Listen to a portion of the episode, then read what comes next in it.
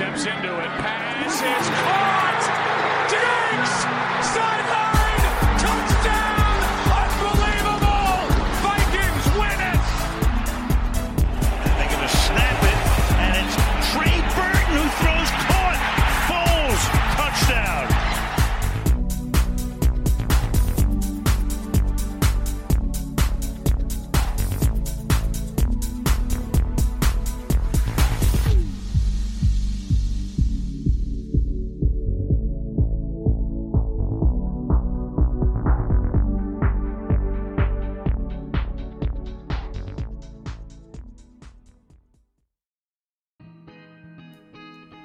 Eccoci per una nuova puntata di Red Flag, nonostante sia un giorno particolare per il eh, conduttore.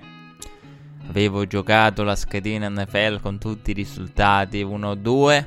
Avevo i Colts presi.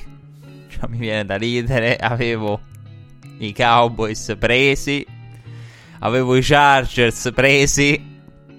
E avevo i Bears con il palo traversa di parchi eh, che di solito indica il cielo quando li, li, realizza i field goal. Anch'io ho fatto lo stesso quando lui l'ha sbagliato, ma con un intento completamente, completamente diverso.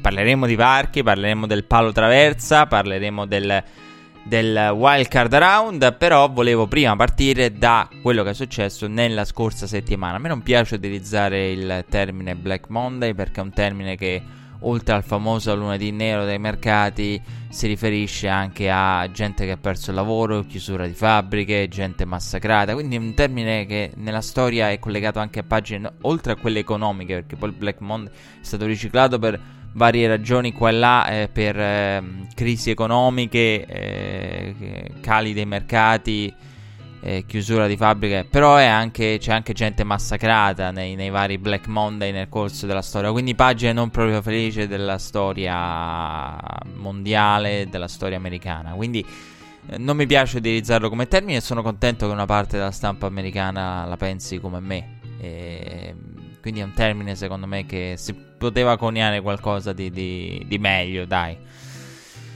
Quindi so, siamo rimasti in finestra per capire eh, siamo rimasti in finestra, come direbbe il grande Roberto Carlino, per capire eh, se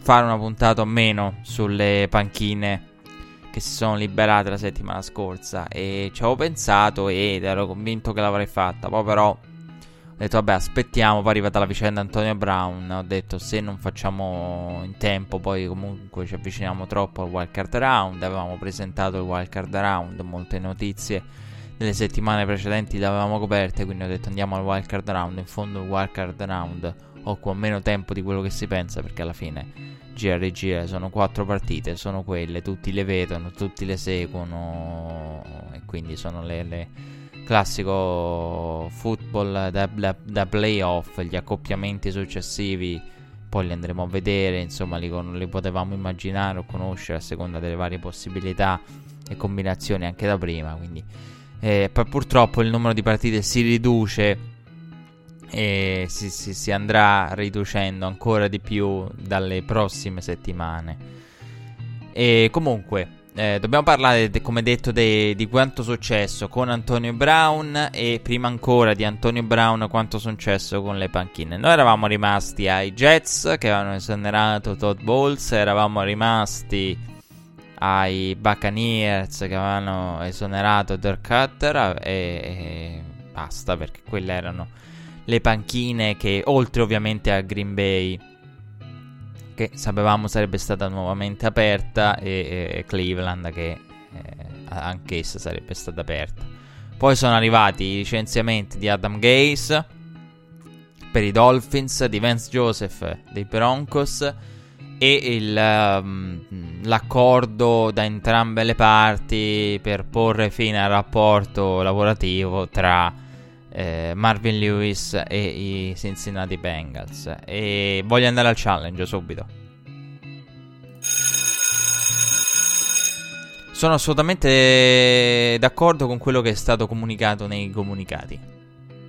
perdonate il gioco di parole, ma sono assolutamente d'accordo perché eh, molti eh, in America c'è stato un, un, coro a dubitare, ma l'hanno licenziato. No, no, no, no, no, secondo me è stata assolutamente una cosa condivisa.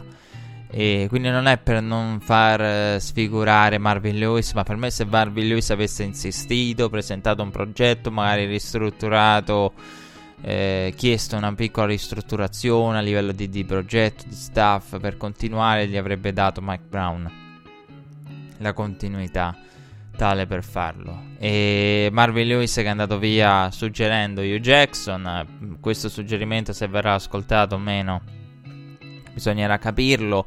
Diciamo che tutti ah, si sono detti, ma tutta la gente che dice, ma Hugh Jackson ai Bengals, oddio, poveri Bengals, che si beccano Hugh Jackson, in realtà i Bengals sono la franchigia che in assoluto potrebbe fare una scelta del genere, quindi attenzione perché valuteranno altre vie, altre strade, però i Bengals hanno la possibilità seria secondo me di andare a pescare Hugh Jackson. Quindi Marvin Lewis ha detto se c'è un, devo consigliare a qualcuno, consiglio Hugh Jackson.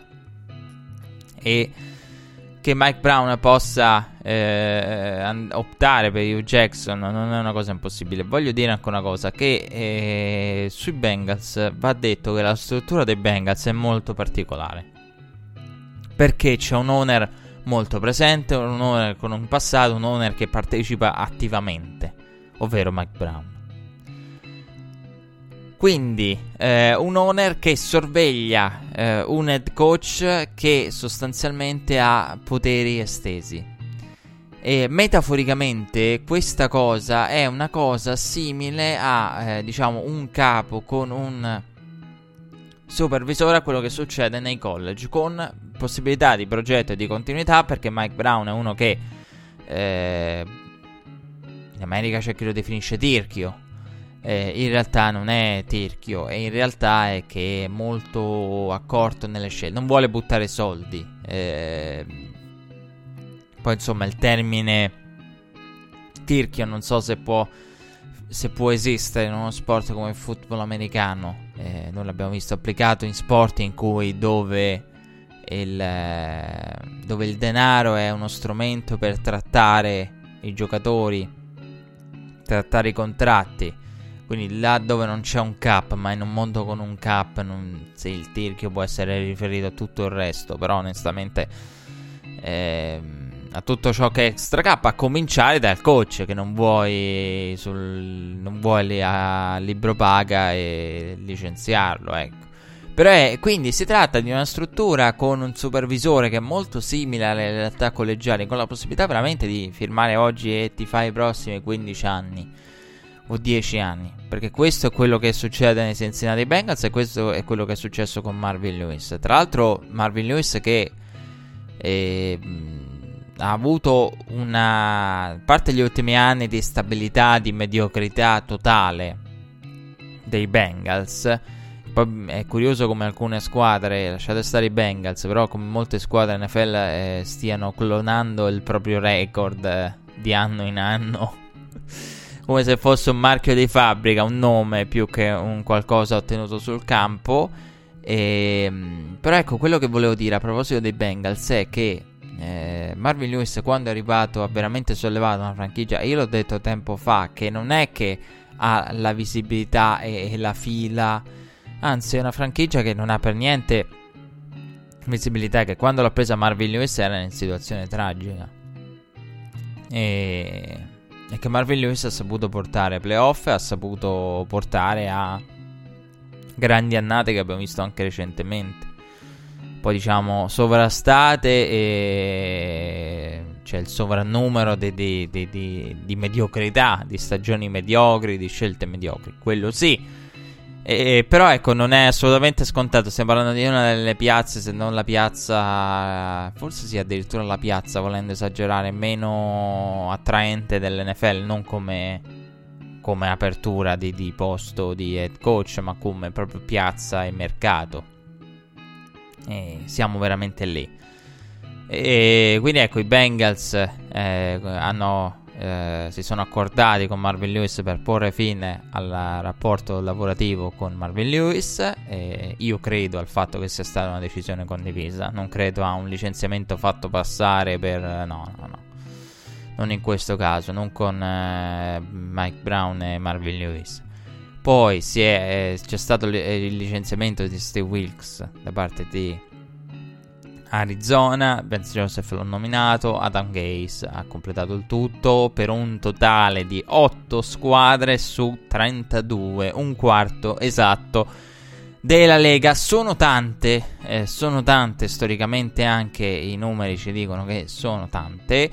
E mm, come i numeri ci dicono che eh, quando eh, un numero di squadre così ampio firma degli allenatori, questi allenatori solitamente, la, non dico che la metà o quasi di, di quelli che vengono nominati, sono fuori nel giro di tre anni. E questo va detto a livello di, di, statistica perché uno parla ogni anno come se le squadre fossero alla ricerca del coach della vita, le, le squadre non sono alla ricerca del coach della vita, anzi nella maggioranza metà quasi dei casi sono alla ricerca di un coach che non va oltre tre anni. Poi se andiamo a vedere quelli che restano.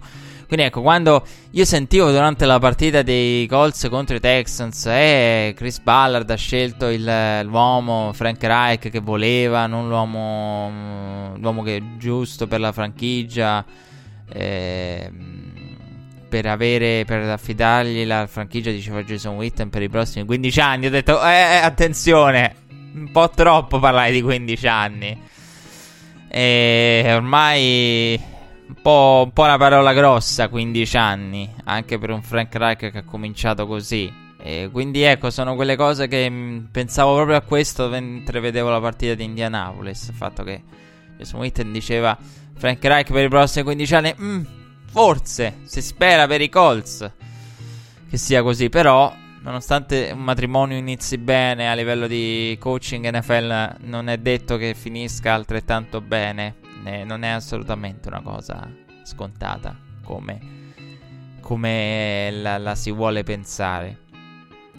Quindi dicevo, ehm, 8 franchigie su 32, un quarto della Lega. Andiamo a vedere situazione per situazione. Allora, diciamo che c'è stato un caos generale. E partiamo da situazione per situazione. I Browns eh, dovranno fare un po' di valutazioni. Browns perché hanno eh, un Peyton Manning che consiglia e pubblicizza Dan Gaze a tutti. E sappiamo che Peyton Manning è molto vicino ai Browns, eh, molto... il suo parere è un parere comunque ascoltato, e sono anni che prova a consigliare Adam Gaze eh, Adam Gaze che io trovo in assoluto e voglio andare al challenge degli otto uh, openings, eh, trovo il, uh, il, licenziamento più ingiusto quello di Adam Gaze delle otto posizioni aperte. Perché io trovo assurdo che è vero che non c'è stato un miglioramento da parte di Tannehill, ma è anche vero che Adam Gaze merita di essere visto proprio per la pubblicità che ha Peyton Manning e per il, la, la, il eh, parlare che ha eh, di un quarterback tra i più grandi di sempre che lo sostiene in questo modo, secondo me merita assolutamente Adam Gaze la, la possibilità di avere almeno una stagione, se non di più, con un quarterback migliore di Tannehill. Quindi Adam Gaze lo trovo il licenziamento più ingiusto. E la maggioranza non è d'accordo con me, la maggioranza vede l'ingiusto del totale, l'ingiustizia totale nel licenziamento di Steve Wilkes, che secondo me invece è totalmente giusto. E voglio andare al challenge. Il licenziamento è giusto perché eh, non dovrebbe accadere, ma accade. E il coach, nel momento in cui accetta, lo sa quindi Steve Wilkes sapeva benissimo quando ha accettato, e adesso ci voglio arrivare a questo discorso, sapeva benissimo quando ha accettato che la situazione sarebbe stata tragica, che gli avrebbero chiesto a livello offensivo con un attacco in difficoltà di gestire Bradford e di sviluppare Rosen, stagione che è diventata praticamente, si è trasformata nello sviluppo di Rosen, totale. Aggiungo un'altra cosa, la famosa citazione di Olsen che mi porto dentro da settimane su Jared Goff. Olsen disse, Greg Olsen, parlando di Jared Goff, e, ehm, disse, eh, andando avanti, eh, si sarebbe eh, importante che insomma sia arrivato eh, Sean McVay perché alla lunga praticamente si sarebbe formata la, muffa e questo insomma a proposito di, di, di Jared Goff. E, tra l'altro insomma una considerazione che lì fece che Greg Olsen che però in realtà non si sa da dove abbia avuto origine. Sia nata, nato prima l'uovo o la gallina, visto che comunque era un'opinione comune, però lì insomma sono le classiche interviste con i giocatori che parlano della propria situazione, di situazioni che vedono, di situazioni nuove eh, quando vengono intervistati qui e lì. Quindi ecco, la attribuisco a Greg Olsen, ma in realtà è una frase, una considerazione che potrebbe essere attribuita a chiunque come citazione originaria o come considerazione originaria che Jared Goff eh, su Jared Goff si stesse formando la MUF. Quindi la situazione che aveva Steve Wilkes era questa: è ingiusto, ma è così ed è anche normale e giusto che gli allenatori rifiutino le, le, franchigie. Quindi non vai ad accettare un ruolo del genere perché sai benissimo che la pazienza non ce l'avranno e sai benissimo che quel qualcosa che eh, dovrebbe andare come deve non, va, non andrà come deve e che ti ritroverai probabilmente di nuovo sul, ban- sul banco degli imputati al termine della stagione senza eh, avere possibilità di difenderti o di, di, di, di avere per possibilità di permanenza. Perché poi il discorso è questo. Perché poi Steve Keim ha ancora il suo posto. General manager. Tra l'altro che a luglio ebbe quell'episodio che fu fermato con uh, guida in stato di ebbrezza.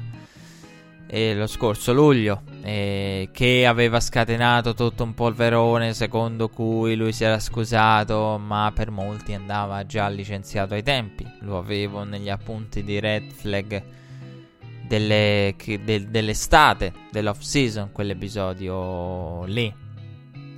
E poi se sia giusto licenziare un general manager o un coach per un episodio del genere, insomma, se ne potrebbe discutere per ore e non lo facciamo. Quindi ecco, ehm, io trovo ingiusto il licenziamento di, di Adam Gaze. Eh, non, non, non ingiusto il licenziamento, più che ingiusto il licenziamento, trovo giusto che sia in giro a, eh, alla ricerca di, di, un nuovo posto che sia ancora lì tra i candidati. E la maggioranza probabilmente non la penserà come me. E anzi, credo che la maggioranza pensi che Adam Gaze debba tornare a fare il coordinator o il coach di posizione. Secondo me no, secondo me è la classica situazione come accade con i giocatori in cui una squadra, ovvero i Dolphins, avrebbe dovuto dare una seconda possibilità al proprio coach. Non lo fa lei, c'è qualcun altro disposto a farlo. Per quanto riguarda Steve Wilkes, io credo che Wilkes sapesse benissimo in quale situazione fossero i Cardinals prima del suo arrivo, quelle che sarebbero state le prospettive, le varie possibilità, la scelta del quarterback, lo sviluppo, Bradford è sano, non è sano, la situazione difensiva che non gli avrebbe dato pazienza, Steve Keim che comunque avrebbero tenuto, general manager che sopravvivono agli head coach. quindi ecco, c'è un motivo, allora, c'è un motivo perché poi il discorso è questo. I Cardinals hanno offerto e sono stati rifiutati. Vedete la differenza di chi ha le possibilità e sceglie lui. Perché gli allenatori devono anche sapere scegliere. Qui è anche il gioco. Da parte degli allenatori. Non è un qualunque posto lo prendo. Per, per quelli che hanno possibilità. Per altri magari è l'unica occasione, l'occasione della vita, vabbè, allora lì in maniera totalmente diversa va vista la questione. Però c'è, c'è un motivo se i Cardinals hanno offerto e sono stati rifiutati da eh, McCarthy. E avevano provato a offrire a McCarthy il ruolo di general manager. E a quel punto avrebbero licenziato Steve Keim e dead coach Perché i, i, le varie voci su Arizona parlano soprattutto di questo, cioè di un Arizona interessato a Mike McCarthy interessata a McCarthy con la possibilità di dargli tutto. Perché? Perché non avendo, non essendo un ruolo, essendo for- uno dei meno attraenti, e con un rookie quarterback, quindi cruciale avere un head coach che sappia lavorare con un quarterback.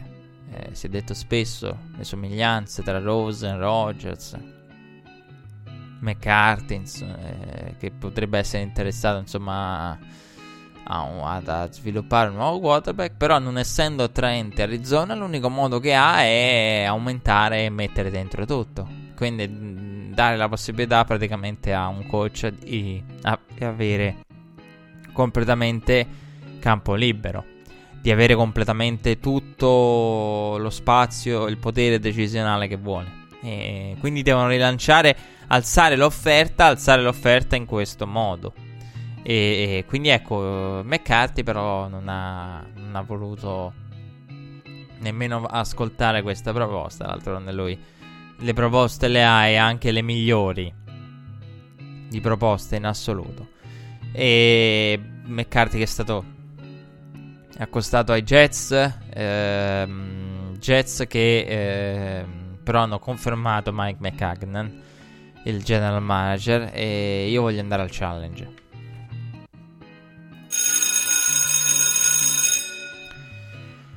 Allora, intanto eh, McCagnan è il lead coach, vabbè, che in passato era Todd Bowles, che in futuro non si sa chi sarà, o non lo sappiamo al momento della puntata.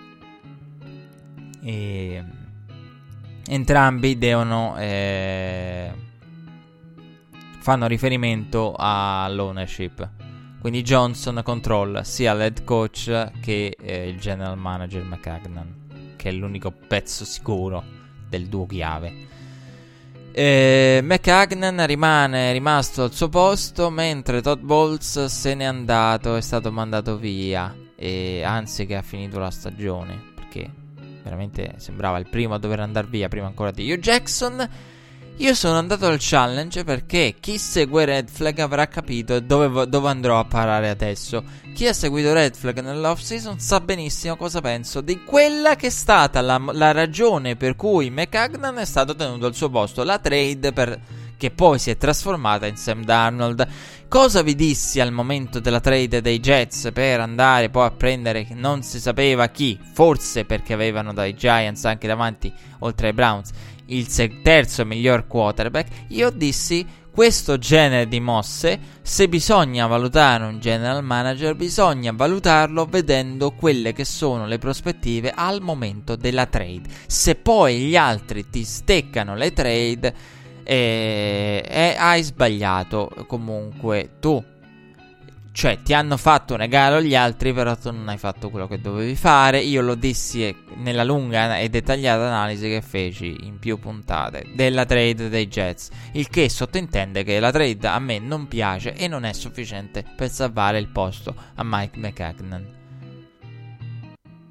Secondo me. Perché quella trade fu fatta con la possibilità di ritrovarsi a scegliere il terzo miglior quarterback e sono stati graziati dal fatto che una squadra ha preso Baker Mayfield e l'altra è andata a prendere Saquon Barkley. Perché se i, Bra- i, Gi- i Giants avessero scelto un quarterback sarebbero stati cazzi dei Jets. E io lo dissi ai tempi, poi te la prendi in quel posto. Quindi quella trade non può essere. Perché se io scelgo per terzo, ho davanti due squadre che vogliono prendere un quarterback e poi mi vanno a scegliere come prima scelta assoluta e seconda scelta assoluta un kicker. Sono, non sono un genio io. Cioè, sono stupidi loro. Però paradossalmente io potrei, che ne so, andare a cercare il prospetto generazionale, eh, fare una trade e prendere la terza scelta e davanti mi scelgono un kicker e un panther. Vabbè, ovviamente è un es- scenario esagerato. Non sono un genio io. Cioè, sono coglioni loro. Se mi prendono un kicker e un panther, per dire.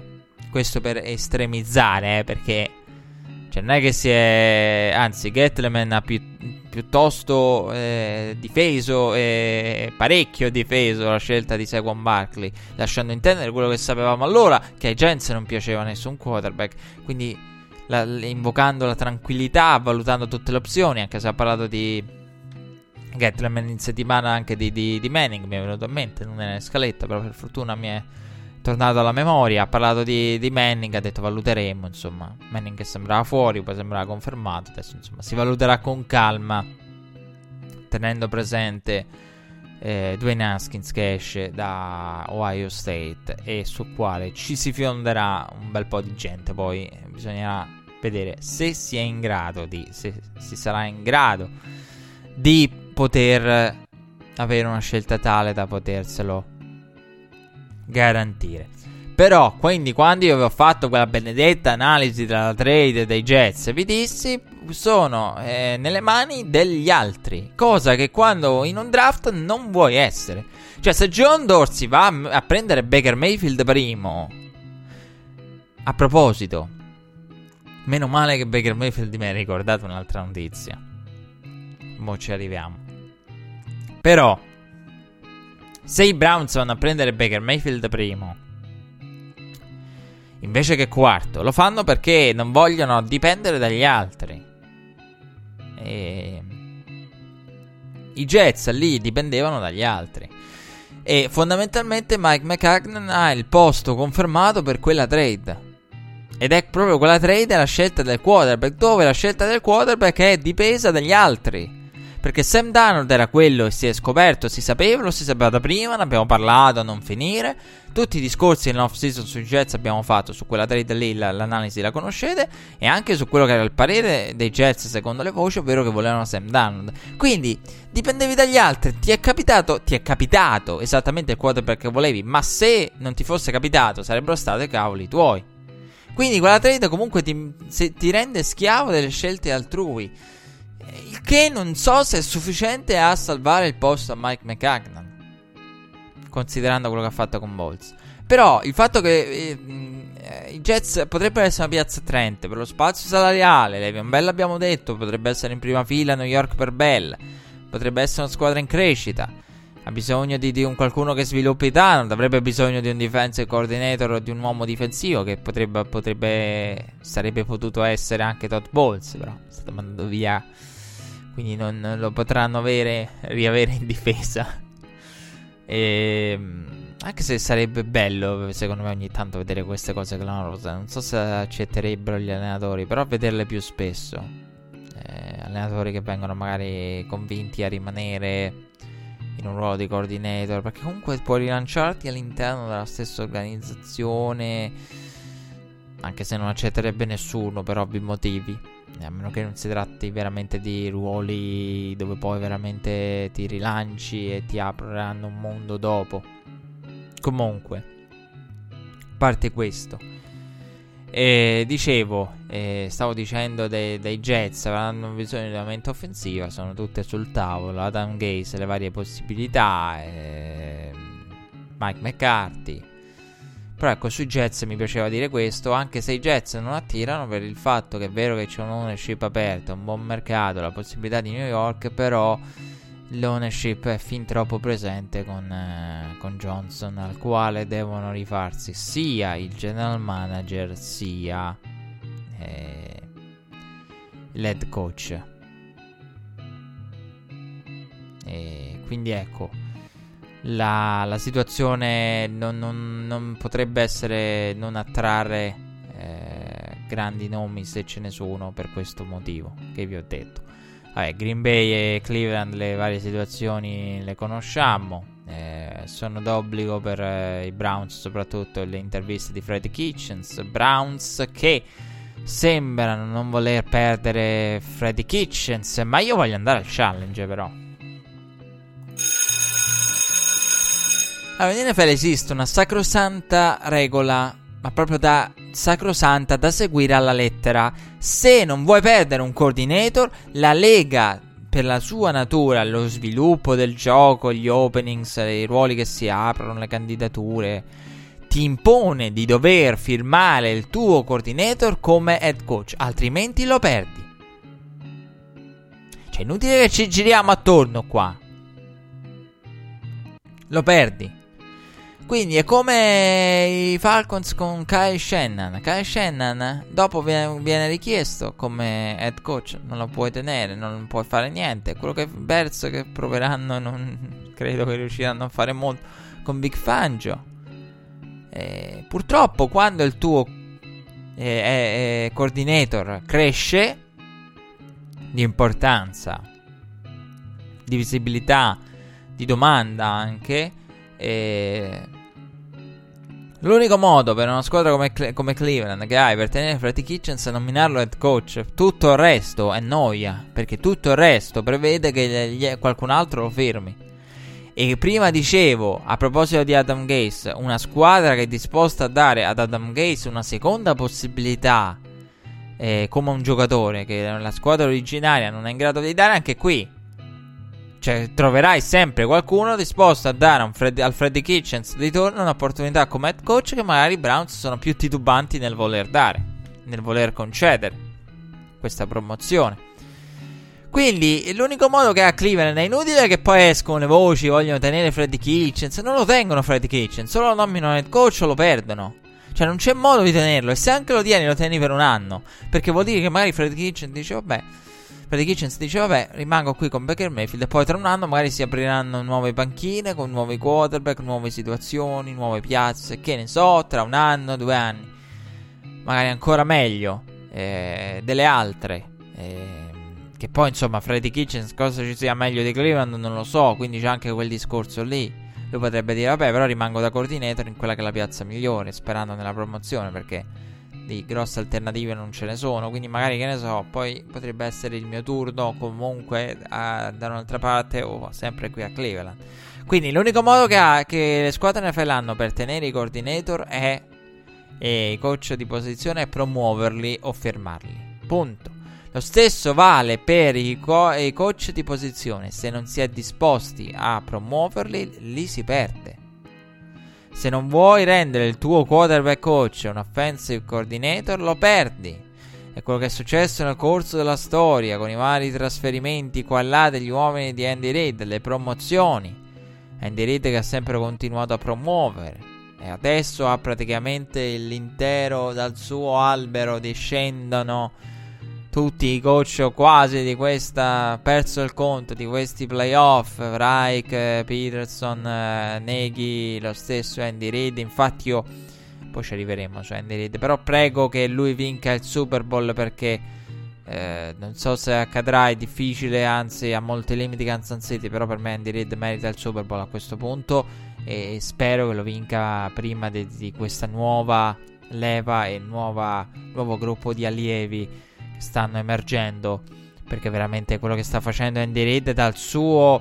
Ehm, esiste un libro eh, a tal proposito, del quale non ricordo il titolo. Eh, che dice che sostanzialmente il senso del libro è che nell'NFL moderna, della storia moderna, eh, sono due alberi eh, che hanno dato tutti i frutti e fatta eccezione per credo due coach. E c'è stato un momento, un anno in cui il, il 95% della lega derivava dai, dagli alberi, dai coaching tree di Bill Parcells e Bill Walsh. In quest'era, quello che potrebbe avere un domani una bella fetta di lega.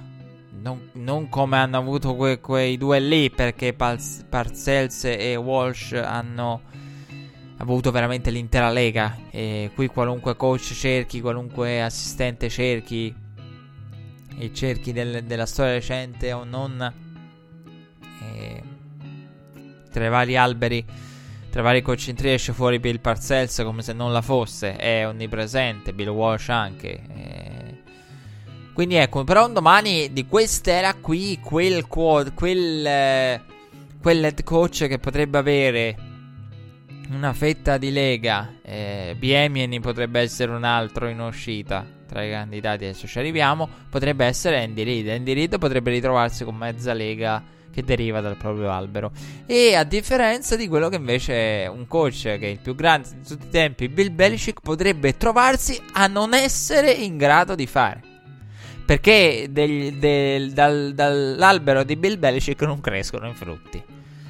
O perlomeno se ne cresce qualcuno. Non, non, non. Perché? Perché Bill è uno che tiene molto per sé. La, lo, ne abbiamo parlato nella scorsa off season di Bill Belichick convinto al, uh, al mentoring di a fare da mentore a Josh McDaniels per l'eventuale promozione, che potrebbe essere uno degli argomenti trattati nella famosa riunione con uh, McDaniels pronto a fare le valigie. Però ecco, ti dà l'idea che Bill Belichick di sua spontanea volontà, di sua natura e di sua filosofia di, da allenatore non è uno che condivide, eh, anzi è uno che coordina e non, non, non condivide e non rende gli, gli, vari allenatori partecipi del tutto, cosa che invece Andy Reid fa.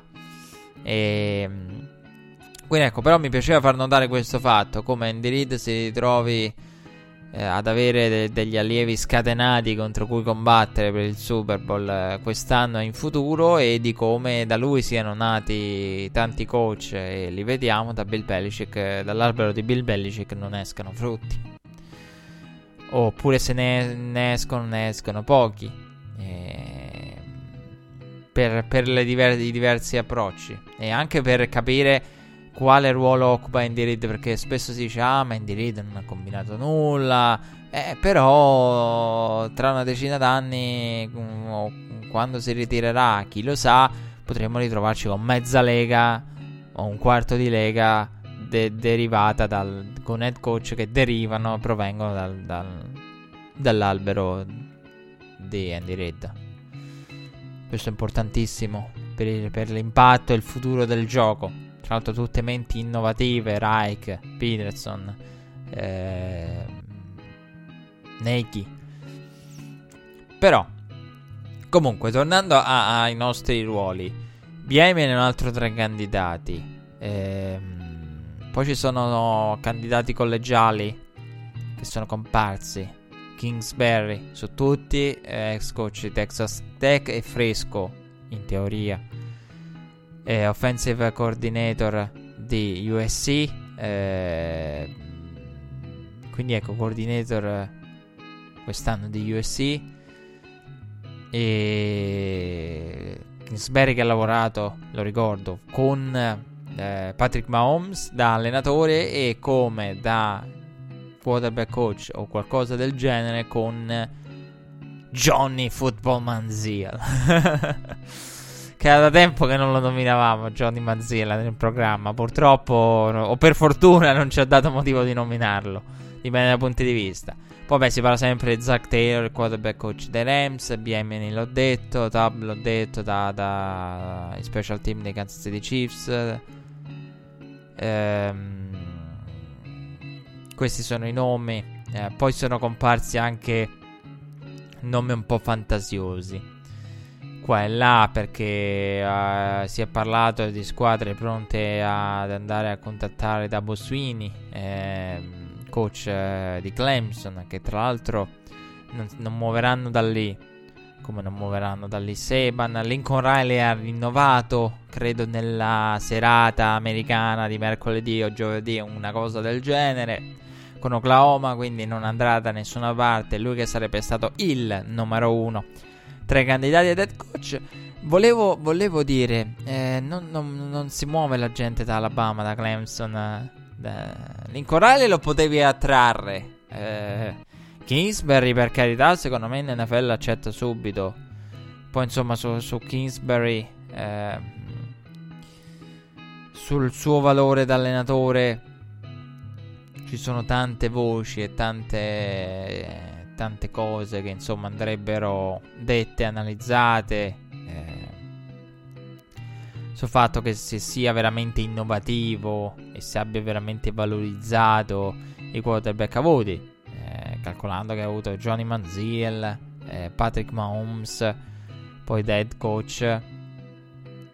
E quindi ecco, ci sarebbe tanto da, da, da, dire su di lui se sia veramente questa mente innov- innovativa, se o se venga scelto perché semplicemente si sta cercando il profilo di una persona giovane appartenente diciamo sulla trentina dai 30 ai 40 e lui corrisponde a questa descrizione perché credo che sia coetaneo forse più giovane Kingsbury rispetto a McVeigh però siamo lì siamo nel, nel pieno dei, nel, nel mezzo dei 30 anni tra i 30 e i 40 quindi questa è la descrizione che si cerca innovativo mente offensiva sviluppatore di quarterback e, ehm, quindi ecco, Kingsbury corrisponde alla, alla descrizione. E, però ecco, eh, Dabo Sweeney e eh, Nick Saban non si muovono, non si muovono, mi dispiace. Ma non si muovono anche perché Sweeney credo che guadagni una cosa tipo 6-7 milioni, 8 non, mu- non, muove un coach. Coll- I coach collegiali guadagnano, diciamo, una decina di milioni scarsi. I più grandi arrivano a quelle cifre, 6, 7, 8 milioni. Non li muovi. Non li muovi perché guadagnano stipendi NFL in una realtà come l'NCAA, dove stanno bene al loro posto, dove nessuno li tocca, dove hanno la permanenza, la garanzia, l'idea di sviluppare. Io ve lo dico onestamente, vado al challenge. se fossi un head coach eh, collegiale, ma io farei le pernacchie all'NFL. Io non mi muoverei dall'NCAA. Ci rimarrei a vita. Quindi, soldi, permanenza. L'idea che in alcuni college hai prospetti migliori perché poi. Alabama e Nick Saban, grande allenatore, sì, ma adesso ha praticamente eh, un recruiting irreale, come lo sta avendo Clemson irreale, dove veramente ti arrivano tutti i migliori ogni anno, ti costruisce nome, quindi l'idea di ah, voglio andare al challenge, devo andare al challenge. Porca miseria, me ne sto scordando da settimane. È ridicolo, è ridicolo. Lasciate stare Sweeney, Kingsbury, Lincoln che come ho detto rinnovato è ridicolo che una parte dei media americani qui siamo come Tom Brady quando due anni fa mi sono incazzato come una bestia.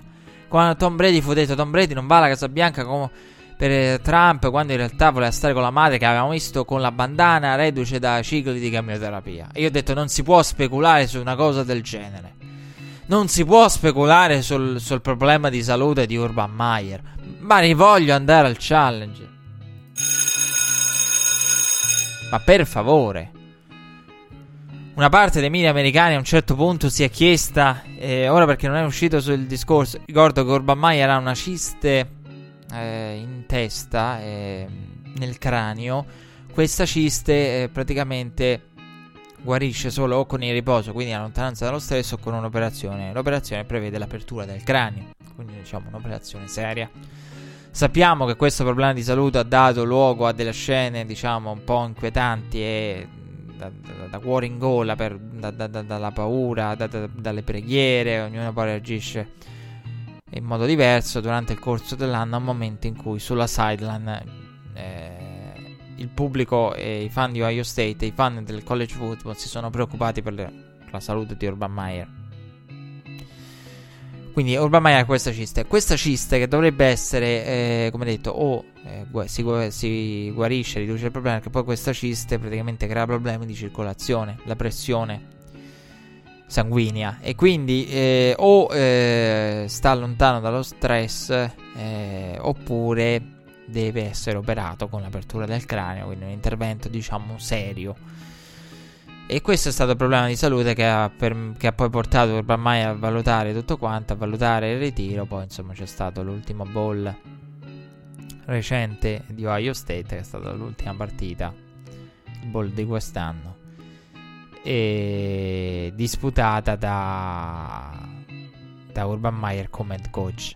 E una parte dei media americani eh, ha speculato fortemente su Urban Meyer dicendo che sostanzialmente eh, il tutto potesse essere diciamo il problema di salute potesse essere una sorta di distrazione eh, di distrazione eh, dal per poi magari un Urban Meyer che considera il, più avanti il, il, ruolo di qualche ruolo di head coach. E,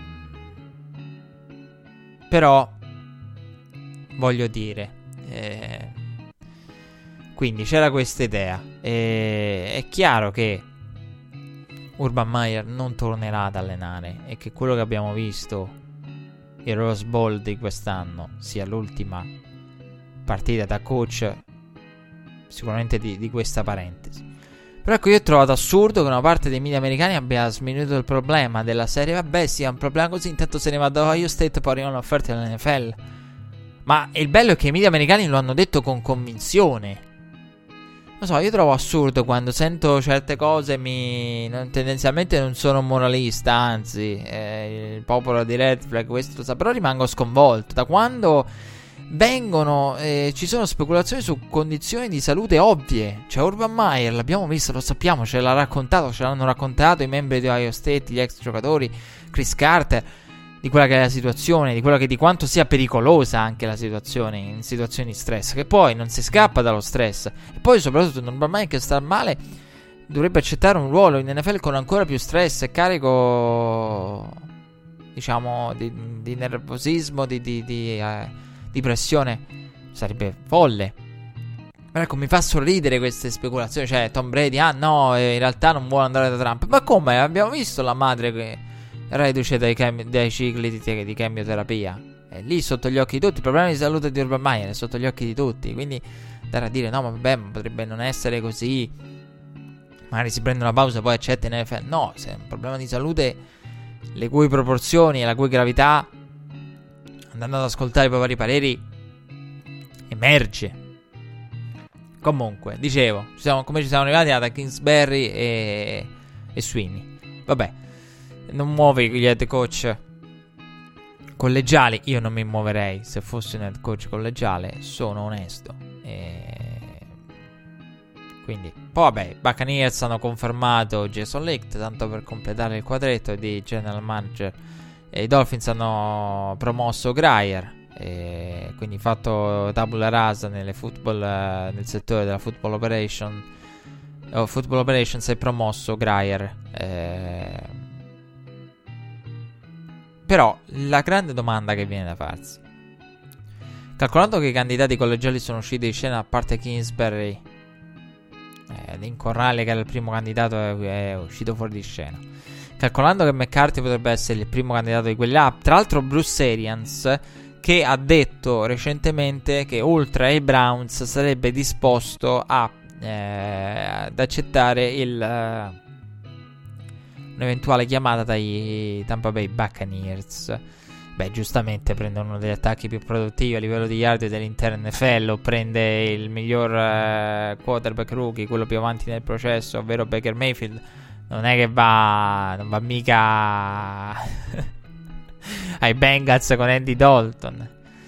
E quindi ecco la, la situazione è questa, con queste otto aperture. E eh, in ordine, magari un'altra volta potremmo anche farlo più avanti. Eh, dove, per, vedremo per quanto ancora saranno liberi questi posti. Al momento sono liberi. Magari potremmo fare un ranking come ho visto fare anche ad NFL.com. Un ranking dei red flag di quali sono le posizioni più intriganti. Insomma, poi nell'off season ci divertiremo con queste cose. E, però ecco, i nomi sono questi eh, dei candidati. Voglio andare però a un challenge generale. Mi pare di aver detto tutto. Poi, per, ah, vabbè, per quanto riguarda i Browns, eh, bisognerà capire se Eslem. Io spero di no. Abbia voce in capitolo. Se sia una scelta con un'influenza. Sicuramente Eslem avrà un ruolo chiave. Però, quanto ruolo avrà invece eh, John Dorsey? Perché io vorrei vedere John Dorsey avere, non dico carta bianca nella scelta, ma eh, quasi, mi pare di aver detto tutto. Jets, Bengals, abbiamo detto. I Broncos si parla di Kubiak con eh, John Elway che non sa veramente più chi andare a pescare. Voglio andare al challenge perché mi è venuta in mente una cosa. McCagnan rimane al suo posto. Steve Kime rimane al suo posto. Jason Lecter rimane al suo posto. John Elway in conferenza stampa e dice la mia storia non mi salverà, me le, le, prendo le mie responsabilità, mi assumo le responsabilità, però rimane lì. Quando dovrebbe essere tra quelli eh, che certo punto bisognerebbe mettere in discussione. Quindi, purtroppo i general manager non si licenziano da soli, nessuno si licenzierebbe da solo, quindi... Però ecco, è fantastico come il general, general manager si assumono le responsabilità e poi tendono ad assumersi responsabilità e poi puntualmente eh, rimangono felicemente al proprio posto. E è bellissima questa cosa. E come John Elway, no, non, la mia storia non mi salverà, trascor- i miei trascorsi da giocatore non mi salveranno, non saranno sufficienti, mi prendono responsabilità, però io rimango al mio posto, intanto Vance Joseph l'abbiamo mandato via. E che poi insomma anche qui i Broncos potrebbero prendere un altro coach meno, meno influente. E, poi insomma anche Adam Gaze con i intrecci con John Elway. Lì, bisognerebbe dedicarci una puntata intera. Cosa pensa John Elway? Vera- cosa dice, cosa pensa, cosa pensa veramente di Adam Gaze. Ehm, però ecco, quindi eh, John Elway è un altro esempio. Mi è venuto in mente perché dei Broncos non abbiamo detto niente. Vance Joseph era, era nella lista. E Buccaneers, Dolphins ne abbiamo parlato. Dei Bengals e della loro struttura di franchigia ne abbiamo parlato. Green Bay la conosciamo i Browns, eh, dei Browns abbiamo detto tutto quello che c'era da dire. Spero, eh, le mie speranze sono, poi seguiremo ovviamente gli sviluppi di tutte le otto aperture di ruoli, i ruoli vacanti e parleremo, ne continueremo a parlare. La mia speranza è che per i Browns che John Dorsey scelga lui, che abbia voce in capitolo, visto il draft visto le palle che ha dimostrato. A proposito di palle, Mike Mayo che è stato nominato al termine della puntata, cioè io ho finito di registrare praticamente poco dopo il 31 è uscita fuori questa voce. Io ho reagito alla Rich Eisen. Wow! Eh, cioè, avete presente quando Rich Eisen arriva alla chiamata a sorpresa? Il wow di Rich Eisen e ho pensato subito a Mayock e, e ci mancherà molto al draft, anche se Daniel Jeremiah non lo farà rimpiangere, anzi se a me sono contento per eh, DJ Daniel Jeremiah perché per lui è una promozione ed è de- un altro grande comunicatore. Eh, ora perché siamo abituati a vedere Mayock, però anche Jeremiah è uno che riesce a mischiare il trascorso e l'analisi di uno scout con la comunicazione come pochi ci riescono. Quindi ecco, eh, vederlo al draft accanto a Mayock, è ovvio che Mayock è uno che monopolizza l'attenzione. Eh, come preparazione, come scouting, anche perché lui sparisce per tutto l'anno. Io l'ho sentito intervistato Mike Mayock paio di settimane fa, sparisce per tutto l'anno e, e ricompare praticamente a fine, fine, processo di draft, eh, per il draft. Lui sparisce, non, non, non si hanno tracce di lui praticamente durante l'anno. E, oddio, sì, poi vabbè, fa anche mh, mm, la seconda voce, però tendenzialmente mh, mm, nei vari periodi dell'anno lui eh, non parla di, di scouting, non, scompare. Infatti, è l'ultimo mock è il suo. L'unico mock lo fa alla fine. Questo lo abbiamo sempre detto. Meglio che è stato scelto da John Gruden. E, diciamo in questo senso, Lynch ha aperto la strada. Che veniva anche lui dal, da, dai media. Eh, con trascorsi da giocatore.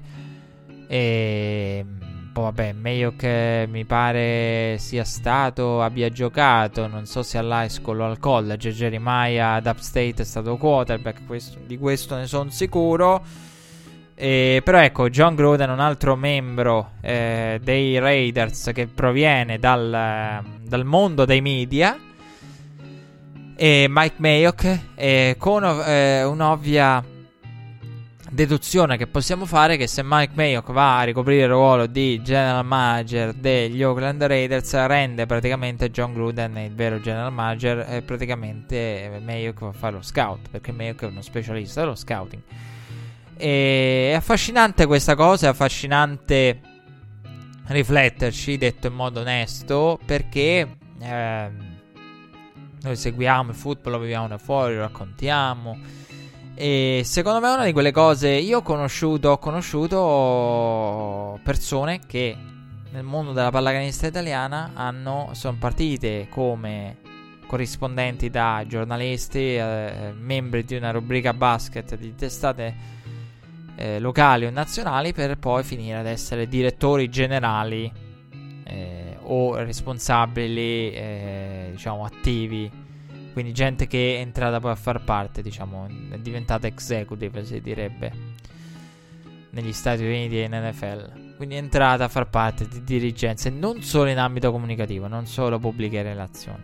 Quindi sono entrati proprio a tutti gli effetti nella sala delle riunioni delle, di squadre di Serie A o A2 di pallacanestro. Quindi ho conosciuto eh, da vicino persone che hanno fatto scelte del genere. E, e quello che, che, si racconta sempre, che mi hanno sempre raccontato, è, è, l'idea di, del volersi mettere in gioco. E, ehm, poi, vabbè, è un discorso complesso, perché dipende dal singolo.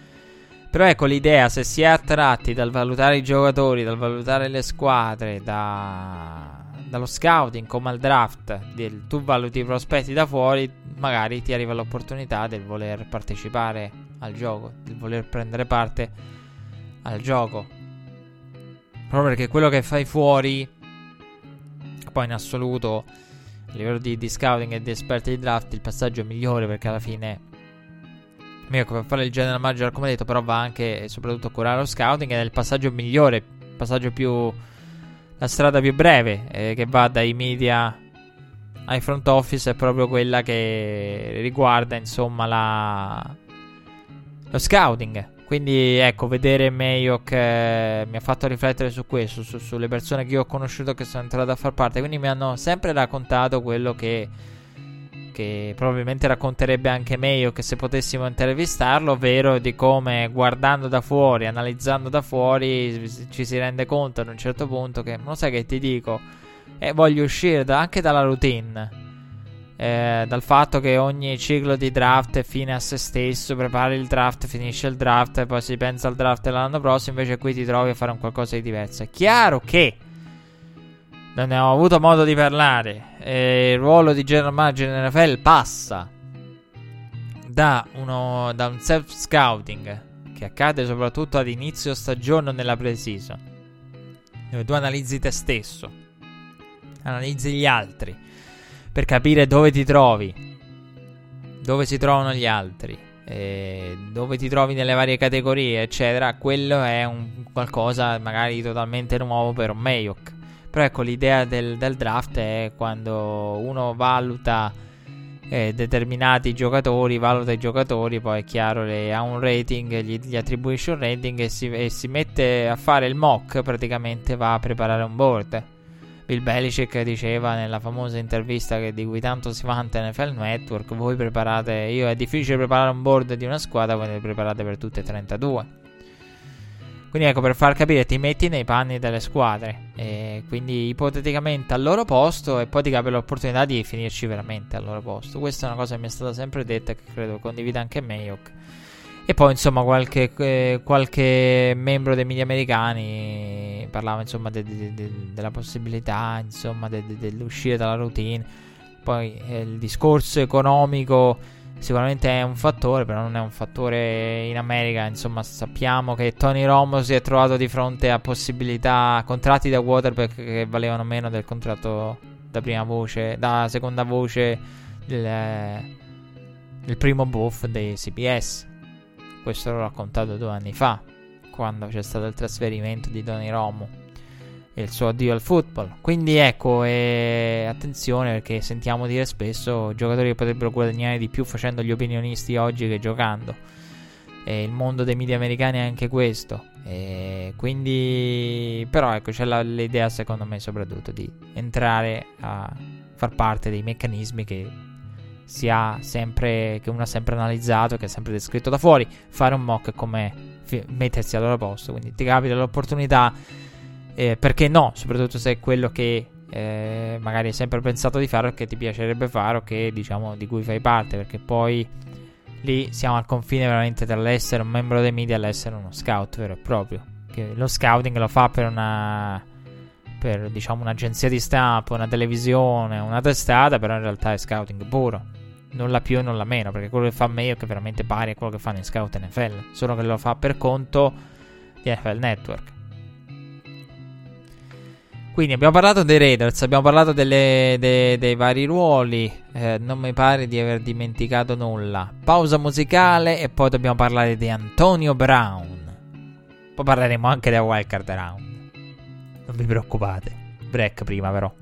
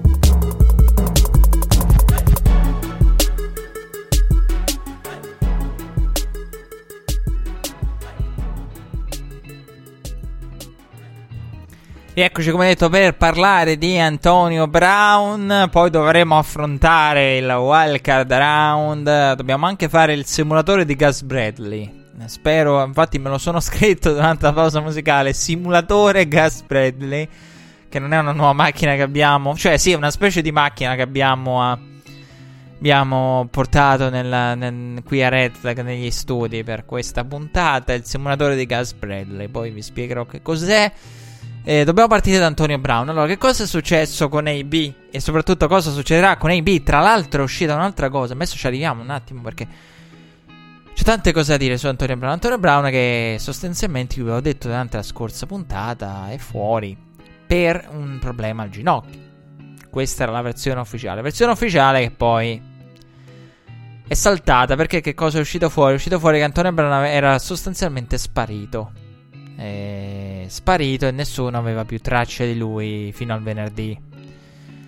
E poi si è presentato all'ultimo. È stato, gli è stato comunicato che non avrebbe giocato perché ovviamente ha stato praticamente una settimana di allenamento. E Antonio Brown che ha preso e poi se n'è andato via. Così. Perché che cosa è successo? Era successo che Antonio Brown in allenamento aveva discusso con Rafflesberger. Rafflesberger aveva cambiato la rotta dall'anello scrimmage di Antonio Brown per evitare il blitz. Quindi il classico aggiustamento sull'anello scrimmage che vediamo fare quarterback. Antonio Brown si è incazzato come una bestia stando ai report eh, perché sostanzialmente non vuole, si è arrabbiato uh, lanciando la palla contro la Flesburg e eh, facendo intendere di, di, sentirsi non apprezzato perché a lui viene fatto fare il lavoro sporco, praticamente lui diventa un, uno strumento del check down quando dovrebbe essere ricevitore a macinare yard. Ricordo che Antonio Brown è finito nelle principali categorie dietro all'interno dei Pittsburgh Steelers, di, di, dietro Juju Smith, nominato MVP anche dai compagni, quindi sicuramente più amato e più apprezzata la sua stagione dai compagni. Quindi Antonio Brown che non si è sentito apprezzato, che si è sentito un ricevitore come gli altri. Poi si narra che Antonio Brown nel mezzo si sia fatto fare anche l'anello. Abbia anche questo anello con la, con la scritta GOT. Non so quanti carati, 350.987 carati. O quelli che sono che fa capire anche l'idea no, di Antonio Brown con l'anello GOAT, fa già capire che idea ha di se stesso. E idea che tra l'altro non ha mai dato l'idea di, aver, di mettere in dubbio, anzi, di questo è sempre stato convinto. Quindi Antonio Brown che l'allenamento lo prende male, prende male il suo utilizzo, il fatto di, di avere, vedere la propria rotta cambiata per diventare il bersaglio del check down e non il ricevitore sacro, intoccabile che deve sempre andare per la yard e per i touchdown e non essere utilizzato per fare il lavoro sporco, per scaricare la palla quando si è sotto pressione, ha lanciato la palla a Rafflesberg. Rafflesberg che poi nello show radiofonico del mercoledì ha detto ma non mi pare che sia un problema, non c'è stato nulla, non capisco da dove nasca questa storia, insomma non sa nemmeno lui da dove nasce tutto, non è successo niente. Per bene da Flensburg. Il fatto sta che Antonio Brown era sparito ed era comparso praticamente prima della partita, pensando, pretendendo di voler giocare. Antonio Brown che... Eh, che cosa è successo? Eh, la situazione della trade è molto semplice. La situazione della trade, Antonio Brown non ha richiesto la trade. Mike Tomlin infatti in conferenza stampa eh, parlando di AB ha detto eh, Antonio Brown non ha richiesto la trade. Cosa vero, Antonio Brown non ha richiesto alcuna trade. Infatti, se andiamo a guardare dettagliatamente i report, la risposta ce la danno proprio questi ultimi, ovvero Antonio Brown non ha chiesto la trade tramite il suo agente, che tra parentesi l'agente di Antonio Brown è stato lui a, a praticamente contattare gli Steelers, vado al challenge. Cioè non solo Antonio Brown è sparito, ma l'interlocutore di Tomlin è stato l'agente cioè, proprio della serie io non solo sparisco, mi incazzo, tiro una palla al mio quarterback, ma se vengo contattato, no, risfa- mio, faccio da, da, da, da, mando a fare da tramite al mio agente. Quindi la totale incapacità di, di, la mancanza di rispetto o immaturità, perché immaturità se si vuole paragonare al bambino che manda la madre, no? Che discutono le madri che parlano per i figli, no? Quindi il bambino piccolo, quindi o di immaturità, di persona che non è in grado di affrontare la situazione da sé, oppure di mancanza di rispetto, cioè della serie, tu, nonostante tu sia il mio coach eh, da, dall'inizio della mia carriera, io ti manco di rispetto perché cioè, non, non ti trovo, ti mando il mio agente, come se fossi una persona qualunque, non il mio coach, non una persona che, con cui mi dovrei confrontare sempre di persona a quattro occhi. Però quindi, Antonio Brown, la gente di Antonio Brown, oltre a fare da tramite eh, tra Brown e gli Steelers nel, nella, nella vicenda, non è che ha chiesto la trade. Attenzione a questa cosa. Antonio Brown pare che abbia narrato al mondo, detto negli spogliatoi, incavolato prima di, di andarsene fare il casino, proseguire anzi il casino, perché il casino già l'aveva innescato, abbia detto io me ne voglio andare. Voglio andare via da questo posto di merda, via! Voglio andare da un'altra parte. Tra l'altro, Antonio Brown, che io mi pare che ve l'avevo detto, quando ve l'avevo raccontato forse nella prima puntata del ciclo stagionale di Red Flag. Però dico forse perché non ne sono sicuro. Però Antonio Brown, al di là del Facebook Live in cui praticamente prendeva in giro Tomlin durante il discorso e poi ci, so, ci fu quella vicenda, dopo ci torniamo sul, sul live. Eh, quando un, um, un, ex responsabile, credo ex, eh, anche se ho sentito dire in America un membro degli Steelers, però ex membro degli Steelers, eh, sono sicuro di questo, anche se recentemente ho letto come se ancora... Eh, come l'ho trovato scritto e sentito dire come se quest'uomo ancora lavori per gli Steelers. In realtà no, credo sia un ex membro del diciamo, delle, del PR, delle comunicazioni degli Steelers. E che eh, in pratica cosa aveva fatto? Aveva scritto su Twitter, forse detto ne aveva puntato, però lo ripetiamo a scanso di equivoci, anche perché sono passati parecchi mesi anche nel mentre. Eh, aveva detto a Antonio Brown praticamente eh, Big, Antonio Brown deve, Antonio deve ringraziare Ben perché Ben che fa Antonio e Antonio Brown ha detto: Vabbè, se vogliamo capirlo, è... allora scambiatemi. Scambiatemi e lo saprete. E lo scoprirete. Gli, gli rispose twittando AB. Poi, insomma, ai tempi mi ricordo che ci fu l'ipotesi se c'era almeno un rapporto tra i due, magari che i due si conoscevano, non andavano molto d'accordo, perché comunque Antonio Brown che prende risponde a un... Lo dissi... Ah sì sì, l'ho detto, 100%, adesso hanno avuto la certezza eh, sicura perché questo discorso io l'ho fatto a Red quindi sì, ne ho parlato e ai tempi vi ho detto questa cosa qui, ovvero se Antonio Brown risponde a un uomo delle pubbliche relazioni degli Steelers, questo mi ricordo di averlo fatto questo discorso, 100% ve l'avevo detto, forse ve lo siete dimenticati, però meglio ripeterlo comunque. Se risponde a un uomo delle, che si occupa delle relazioni, fa dell'ufficio stampa degli Steelers, è una persona comune, diciamo, delle tante che lavorano nella franchigia vuol dire che forse questa persona la conosce o si sono già detti qualcosa, o già c'era stato magari qualche conflitto tra questa persona e altre persone. Quindi comunque c'è un motivo per cui Antonio Brown va a rispondere a, uno sconosciuto, diciamo, a un membro della franchigia degli Steelers. Eh, però sappiamo che invece a New England i membri della franchigia, eh, i membri de- de- de- della franchigia tagliano i trainer di Brady, eh. Quindi se a Pittsburgh, perché bisogna anche ricordare cosa accadde con Alex Guerrero. Cioè, se a Pittsburgh Antonio Brown risponde a un membro, un ignoto membro degli Steelers, l'ignoto membro dei New England Patriots taglia Alex Guerrero senza contattare Belichick e Kraft, secondo Bill. Eh.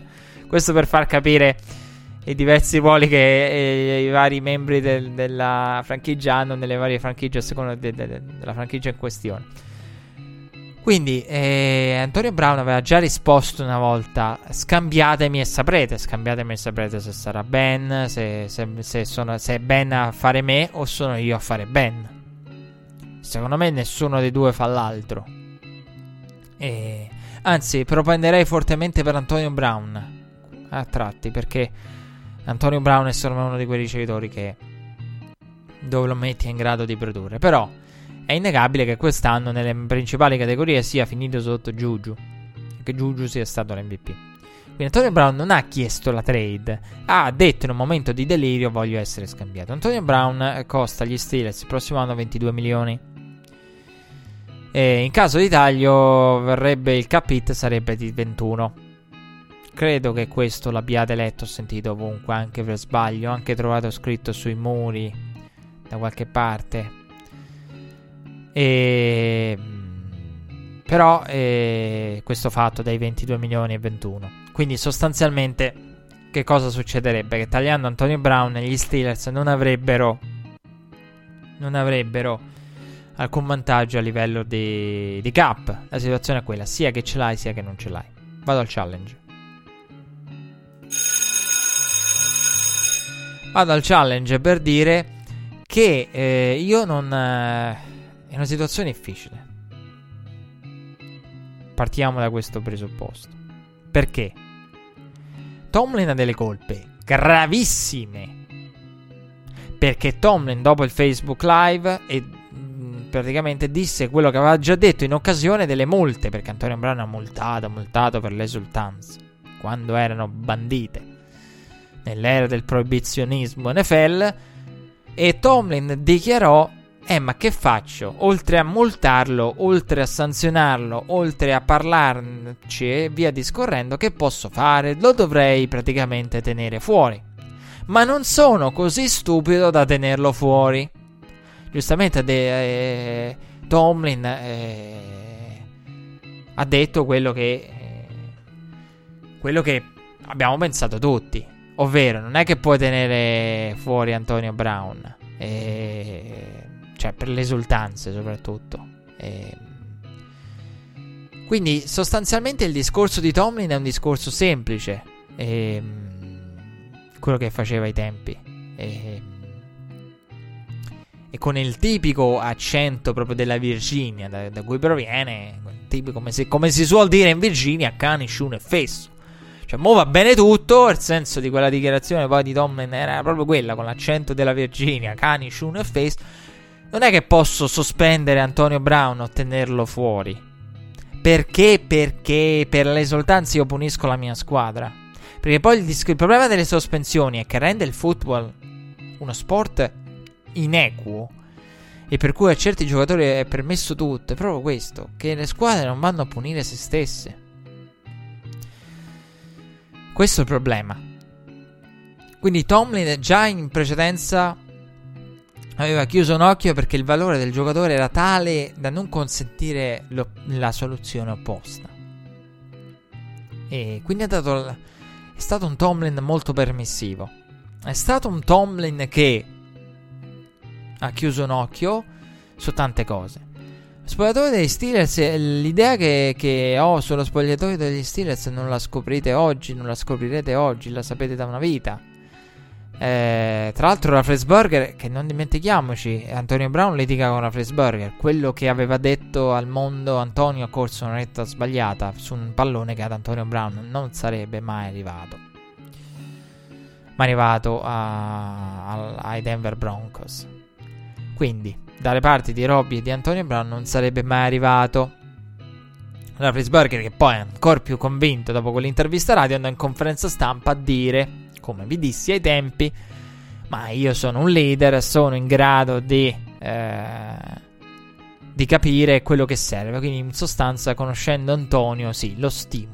Che dissi, ma se ne è convinto lui, alzo le mani. Se è convinto che così Antonio Brown lo sprona, non mi sembra, eh, per l'idea che per il carattere che ha mostrato Antonio Brown, non credo che sia il modo per spronarlo. Però, in generale, non credo sia il modo per spronare un ricevitore. Però, vabbè. Se ne è convinto lui, voglio andare al challenge. Va. Sì, ciò fa di Ben Roethlisberger uno dei peggiori leader che la posizione di quarterback abbia mai visto. Sono assolutamente d'accordo, assolutamente, assolutamente. Ma questo Roethlisberger non è un, per niente leader. Cioè, la posizione che lo rende leader, se no non sarebbe, non sarebbe leader. Purtroppo la posizione è ovvio che ti mette in un prima fila e ti rende leader in diretto, che tu lo voglia o no, che tu sia in grado di esserlo o meno. Però sono d'accordo. Roethlisberger è uno dei peggiori io l'ho detto, sulle qualità di leadership di Raffensberg ne ho parlato tante, tanto negli ultimi tre anni, quindi non, non lo scopriamo adesso. E... Ehm, poi il fatto che sia intoccabile, che ai giocatori dia fastidio che Ben Roethlisberger sia intoccabile per le vicende fuori dal campo, per le accuse che sono arrivate fuori dal campo, per l'incidente in moto, per, perché gli è concesso di dire mi ritiro, non mi ritiro, non lo so, non lo so, lo so, non lo so voglio il contratto perché un anno fa di questi tempi usciva fuori la storia della Frisberg che voleva il rinnovo. E ma non, non, credo che sia un fattore quello però non credo che sia il fattore. Cioè che perché secondo me eh, nella franchigia degli stessi anche la risposta che diede a criticando il front office e general manager Colbert quando disse eh, ma Mason Rudolph potevamo utilizzare quel giro per una scelta migliore, non per un quarterback. E poi disse sostanzialmente io non devo aiutare nessuno a fare da mentore a nessuno. Insomma, eh, c'è stato tutto il discorso. Poi nell'off season è bello perché quando escono queste cose, seguire l'off season dettagliatamente poi ci porta, quando escono queste cose, a tutta una storia di precedenti all'off season. Però io voglio dire, non credo che sia quello il problema. Cioè, sicuramente Ben Afflersburger è più tutelato e protetto all'interno della franchigia Pittsburgh Steelers. Quello sì, però non credo che sia. Non sono d'accordo con questa cosa. Secondo me, anzi, Afflersburger sì è intoccabile, però c'è di peggio anche nell'NFL. Eh, però è chiaro che ha una protezione da parte della franchigia. È chiaro ed evidente che, a differenza di quello che ho sentito dire spesso quella, gli Steelers sono un ownership debole. L'ho detto durante l'off season, la famiglia Rune, ho spiegato la morte di Dan Rune, ho raccontato la storia di Dan Rune, la parte di famiglia Rune che deve vendere perché entra nel business nel casino. Eh, la Pittsburgh che ha praticamente questi 70%, quello che era credo, di un uh, gruppo di investitori, una cordata di imprenditori locali. Ve lo dissi quando parla- parlavo dei, dei, degli Steelers ve l'ho raccontato in una delle primissime puntate di Red Flag, sono un ownership debole. Io ho sentito dire tante volte nelle ultime settimane che i Pittsburgh Steelers sono un ownership forte, la famiglia Rune. Non è vero, non è vero, non è vero, non è assolutamente vero. Questo lo si diceva nel momento buono della stagione, ma a livello di, de- di decisione anche di Levion Bell. Chi diceva la riconoscenza? Levion Bell vuole la riconoscenza, ma chi gliela dà questa riconoscenza? Che qui non si sa nemmeno. È un ownership debole. Lo dissi a proposito di Levion Bell, ecco di chi era. Poi, tra l'altro, anche la vicenda Levion Bell. Che poi, volendo aggiungere anche una cosa che mi è venuta in mente, vado proprio a ruota libera perché ormai questa è la caratteristica di questo red flag in stagione. Si parla tanto di takeaways, di riflessioni sulla stagione. Io una mia riflessione sulla stagione ce l'ho. E vado al challenge. Una regola, regola delle, una delle regole non scritte dell'NFL è non parlare mai di contratti. La settimana scorsa purtroppo mi è sfuggi, sfuggita questa cosa. Abbiamo visto litigare eh, Kirk Cousins ad Adam Thielen, ok. Quella discussione sono sicuro ci sia di mezzo il contratto. Che nella testa di Adam Thielen ci sia anche il... Eh, questo lo abbiamo pagato, lo paghiamo 82 milioni. O che qualcuno vedendo un lancio sbagliato di Cousins pensi. Questo lo, lo stiamo pagando 84 milioni. E quindi ecco, penso che nella testa di qualcuno ci sia la cifra di Cousins. Quindi ecco, uno dei, dei, dei miei takeaways. Mi sorprende che non sia sta, non l'abbia letto o sentito da, da, alcuna, da, da, nessuna parte. Uno dei miei takeaways è che una regola non scritta nell'NFL non si parla delle, dei soldi di qualcun altro. Beh, questa stagione secondo me ci dice che nella nuova NFL con questi contratti che si alzano, le cifre che si alzano, sì, si parla, de, sì, si parla dei contratti degli altri. Abbiamo visto un Cousins in cui secondo me nello spogliatoio dei, dei, dei Vikings il discorso, ah, però quello lo paghiamo anche. Eh, quello il discorso è uscito fuori sul contratto garantito di Kirk Cousins. E come credo che sia uscito anche il uh, discorso anche tra i leader degli Steelers oltre che nella linea sui, sulle richieste di Le'Veon Bell.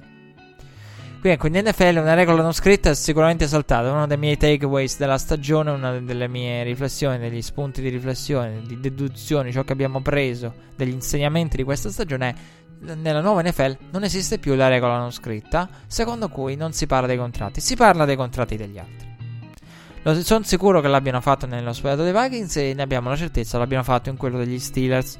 Quindi anche lì poi la famosa storia dell'inno, Rafflesburger, stiamo fuori, stiamo dentro, stiamo nel tunnel, insomma... Ehm, però ecco, l- l- l'ownership è un ownership tendenzialmente in calo a livello di forza. E Rafflesburger è sicuramente protetto, però secondo me c'è molto molto di Tomlin. E non, non, non parla bene per Tomlin questa vicenda perché è l'ennesima di una Frisburg che fa come vuole. E adesso, insomma, di nuovo Antonio Brown.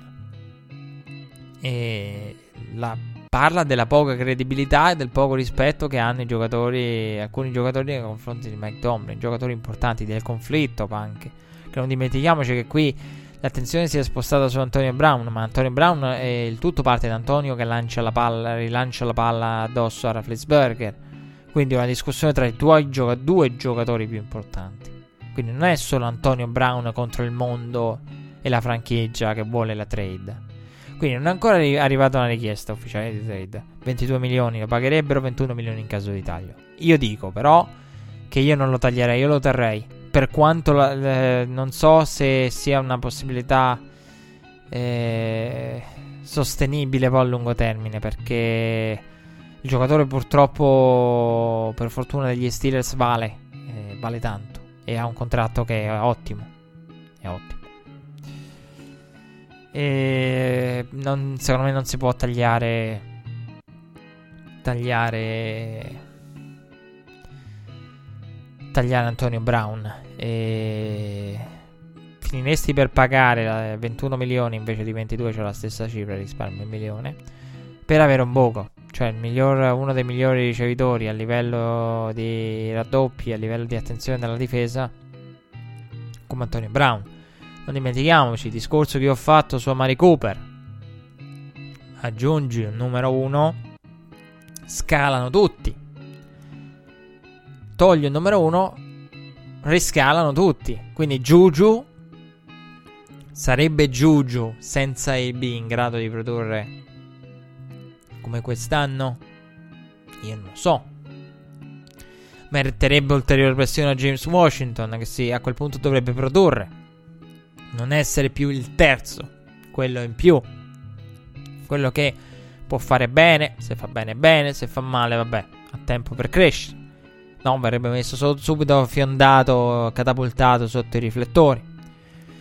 Quindi, io non credo che sia una possibilità il taglio di Antonio Brown. La vicenda ci ha accompagnato durante tutta l'off season. Ci farà, non ci terrà compagnia e ci farà divertire tanto. Non so se farà di- divertire i tifosi degli Steelers. Però io non vedo al momento una, l'opzione taglio. Però ecco, la trade è l'opzione trade o taglio. Vabbè, taglio no. Si parla ovviamente di trade. E... Trade o non trade qualcosa potresti ricavare, un primo o un terzo, da uno come Antonio Brown. Io non, non so. Eh, idealmente la scelta migliore sarebbe tagliarlo, proprio tagliarlo e basta. Però tagliarlo significa perdere un ricevitore e avere la stessa, la stessa flessibilità salariale. Con o senza Antonio Brown. È chiaro che vuoi Antonio Brown. Però la situazione è quella che è. Eh, io non credo si possa fare a meno di Antonio Brown. Eh, per quanto capisco, insomma, chi sostiene che l'unico rimedio sia quello. Però ecco, secondo me l'unico rimedio in generale a lungo termine sarebbe... Perché gli Steelers hanno costruito tutto per arrivare competitivi l'anno scorso e l'anno prima. Quindi negli ultimi due anni tutto era stato costruito per un all-in aggressività sotto ogni punto di vista per arrivare a competere l'anno scorso e due anni fa. E quindi è questo ok. Però eh, voglio dire, eh, se da un lato c'è stato questo, tutto questo, se nel momento in cui secondo me se io fossi eh, general manager degli Steelers, eh, fossi Colbert, direi se mi rendo conto che perché poi il discorso è in NFL non sei pagato per realizzare, sei pagato per anticipare, per capire prima, per tagliare un giocatore un anno prima, non un anno dopo. Sei chiamato per anticipare le mosse, non per farle al momento opportuno o in ritardo. Però se dovessi rendermi conto che questa formula non funziona, che poi formula delle 3B, qua di B non si sa quante ce ne saranno, una è andata, un'altra discute con l'altra rimasta. Quindi ecco, la, le, le, la Pittsburgh delle 3B potrebbe essere andata via, però potrebbe essere al tramonto, però se dovessi rendermi conto che c'è un problema di spogliatoio, una cosa secondo me che sarebbe produttiva potrebbe essere una rebuilding. Secondo me Tomlin è uno di quelli che lo stesso messaggio con nuovi giocatori, alla Pete Carroll. Perché alla fine, se andiamo a vedere, ci sono molte similitudini con il tipo di spogliatoio e di apertura che ha Pete Carroll nel, nel, proprio spogliatoio. Quindi ecco il, diciamo, il creare un sistema collegiale. C'è stato un ciclo, si cambia ciclo che potrebbe arrivare proprio con, la, con un Rafflesburger che è ormai gli ultimi anni della carriera, quindi con eh, le red di Rafflesburger un cambio, quindi anche in quel caso cosa ne, ne sarebbe di Tomlin? Eh, ci sono tante riflessioni complicate, eh, però diciamo che tutto parte ovviamente dal capire cosa ne sarà di Antonio Brown. E è chiaro che la vicenda non parla bene per Tomlin, però Tomlin non è, secondo me, il nono degli otto. A proposito, mi sono dimenticato una cosa fondamentale prima. Parlavo di McCagnan, eh, Kaim, Licht, eh, General Manager che dovevano essere licenziati e sono rimasti. Non c'entrano niente gli Steelers, eh. C'è ancora tempo, eh. I General Manager possono anche essere licenziati. Non dimentichiamocelo l'abbiamo raccontato nei vari off-season. C'è ancora qualche mese per licenziare i general manager, non c'è bisogno di licenziarli. E subito dopo la diciassettesima settimana. Quindi la situazione dei Steelers è complessa. Ci sarà da capire prima Antonio Brown, poi farsi due domande su Tomlin ed eventualmente capire anche cosa ne sarà di Rafflesberger. Se vale la pena tenere il coach, perché eh, se siamo alla fine delle 3B, cosa c'è dopo le 3B? Se c'è Big Ben, se c'è ancora Antonio Brown, se c'è ancora Tomlin, se il messaggio può rimanere ma devono cambiare i giocatori, oppure se deve cambiare proprio tutto. E per una franchigia che ha avuto sempre la massima stabilità eh, a livello di quarterback e di head coach potrebbero arrivare giorni di, di decisioni importanti nel, nel futuro a medio termine, magari non a breve termine ma a medio termine. Pausa musicale poi wildcard round con la carrellata delle quattro partite. E poi, come detto, andiamo a presentare anche il divisional round. Wildcard round dopo il break.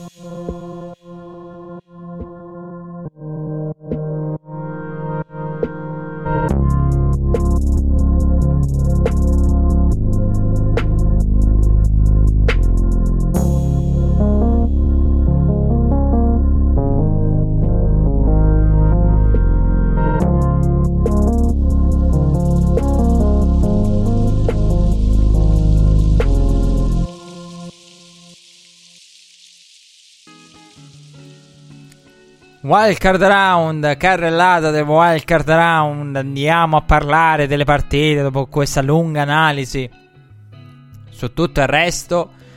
Torniamo e ci spostiamo nel football giocato. Football giocato che ha visto il wildcard round con la vittoria in apertura dei Colts all'Energy Stadium di Houston contro i Texans per 21 a 7 credo la partita più prevedibile del turno. Eh, l'upset, che poi definirlo anche qui upset, una parola parolone. Nei Colts sui Texans. Il fatto è che i Texans arrivarono a questa partita con delle prestazioni. Mi viene in mente quella contro i Jets, mi viene in mente la sconfitta con gli Eagles. I Texans non hanno dato, almeno durante la striscia di vittorie, l'idea di essere una squadra in grado di, eh, una, di, di, di evitare il one and done dava l'idea di essere una squadra che al one and done poteva anche finire con un one and done, che anzi doveva evitare il one and done eh, a seconda degli accoppiamenti. Quindi poi quando ti trovi dall'altra parte i Colts che hanno alzato il, eh, il proprio livello, livello difensivo, hanno alzato il proprio livello, il proprio livello offensivo. Eh, con Iberflus, che tra l'altro è uno dei candidati seri candidati. Matt Iberflus, defensive coordinator dei Colts, ai ruoli di head coach. Eh, me l'ero dimenticato che c'è oltre, c'è oltre a Fangio, c'è anche lui. E Iberflus che secondo me ha fatto un lavoro eccellente e forse se ne può discutere veramente all'infinito tra Iberflus e Fangio su chi abbia fatto il lavoro migliore. E non è detto che non possa il mio voto andare addirittura al, al DC dei Colts. Perché i, i Colts hanno secondo me una difesa solida, distribuita, però dove non hanno eccellenze in senso assoluto. E sì, hanno un comparto di linebacker con un Darius Leonard eh, poi hanno avuto giocatori che hanno alzato il proprio livello qua e là. Viene in mente Quincy Wilson. E in alcune partite che fece una partita mostruosa contro i Cowboys. Eh, poi vabbè, le secondarie sono solide in generale. Però ecco, non hanno Khalil Mack. E non hanno l'elite. Eh, sì, volendo un'elite c'è. È rookie. Tra l'altro, Darius Leonard che ha avuto accesso al eh, è nel, eh, nel, first, nel team eh, First Team All Pro. Quello che diceva ai tempi. Finisce nel, nel team ma non finisce al Pro Bowl. E lo dissi ai tempi. Tranquilli, si può, ci si può rifare con il team, eh, con i vari team. E così è successo. First Team All Pro, non Pro Bowl. Che bisogna. Vabbè, Pro Bowl non c'è nemmeno Andrew Luck è già blasfema come cosa. Però ecco, per rendere l'idea di quello che è il Pro Bowl, purtroppo, perché non parla bene per il Pro Bowl, che era scontata come cosa, che Darius Leonard sarebbe uscito fuori per premi individuali e categorie individuali di, di maggior livello. Comunque, quindi, al di là di Iberflux, i Colts eh, hanno fatto un lavoro eccellente eh, contro i Texans devo dire è una, una, partita controllata dai Colts e senza storia. Sostanzialmente è stata la partita più a senso unico delle, delle quattro, contando che i Ravens. Vero c'è stato un dominio dei Chargers, però anche vero che poi hanno avuto l'ultimo possesso. E cosa assurda da pensare. Però, ecco, de- della partita tra i Colts e i Texans, eh, c'è stato un avvio dei Colts eh, perfetto. Poi i Colts sono un po' calati, con praticamente Colts che non andavano mai al punt. Poi, però, è calata a livello offensivo la formazione di Frank Reich. Un Frank Reich molto aggressivo. I terzi down sono rimasti. Un Andrew Luck che ha avuto il tempo la, la, linea che ha tenuto benissimo contro Clown e Merciless e Watt. E dall'altra parte Deshaun Watson mi ha sorpreso in negativo. La mia sorpresa negativa della settimana è Deshaun Watson. Eh, vi avrei detto in sede di presentazione se avessimo presentato il tutto in modo più dettagliato. Vi avevo già parlato di questa sfida. Già avevo pronosticato i Colts nel secondo match della stagione che poi avevano vinto oltre che ai playoff. Perché? Perché il matchup era favorevole ai, ai Colts, secondo me. Eh, proprio perché la linea d'attacco neutralizza le, la D-line di Houston e poi, eh, e poi Andrew Luck eh, apre in due le secondarie. È successo nella partita precedente, è successo praticamente anche in questa che... Sì, eh, è anche vero che Houston aveva parecchi dei, dei sec subiti da Luck eh, erano opera di, de, degli Houston Texans, di Clowney e Watt. Questo è vero, avevano una percentuale, ora non ricordo la proporzione. Però era un matchup scomodo per i Texans, proprio perché affrontavano la linea dei Colts e perché dall'altra parte mi aspettavo però un Deshaun Watson in grado di sostenere la pressione. Invece Deshaun Watson è proprio crollato. Non riesco a giudicare positivamente la sua prestazione, è stato impreciso. Tanti errori, tanti passaggi sbagliati. E un Deshaun Watson che ha subito la la pressione de- de- de- dei playoff e mi ha sorpreso perché ha veramente nel corso del primo tempo sbagliato passaggi che non doveva sbagliare. Un Deshaun Watson che eh, per i trascorsi collegiali io pensavo fosse in assoluto quello che è più pronto di tutti, anche se poi insomma non, non si può ridurre la partita di Deshaun Watson, anzi. Però un intercetto per Deshaun Watson, 29 su 49, 235 yard anche Andrew Luck è stato intercettato con la, la, la, linea che ha sporcato tanti palloni perché poi c'era questo è stato diciamo uno dei rischi perché poi Andrew Luck è uno di quei quarterback che apre le secondarie apre tutto però un regalo a partita una cavolata colossale a partita la fa Andrew Luck e qui anzi ha limitato il tutto. Eh, però contro i Titans mi viene in mente il regalo contro i Titans, i Titans che erano ancora in partita. La mia paura di, di, in questa sfida, se fossi stato tifoso dei Colts, è di un Luck che fa la cavolata o di una Houston tenuta in partita.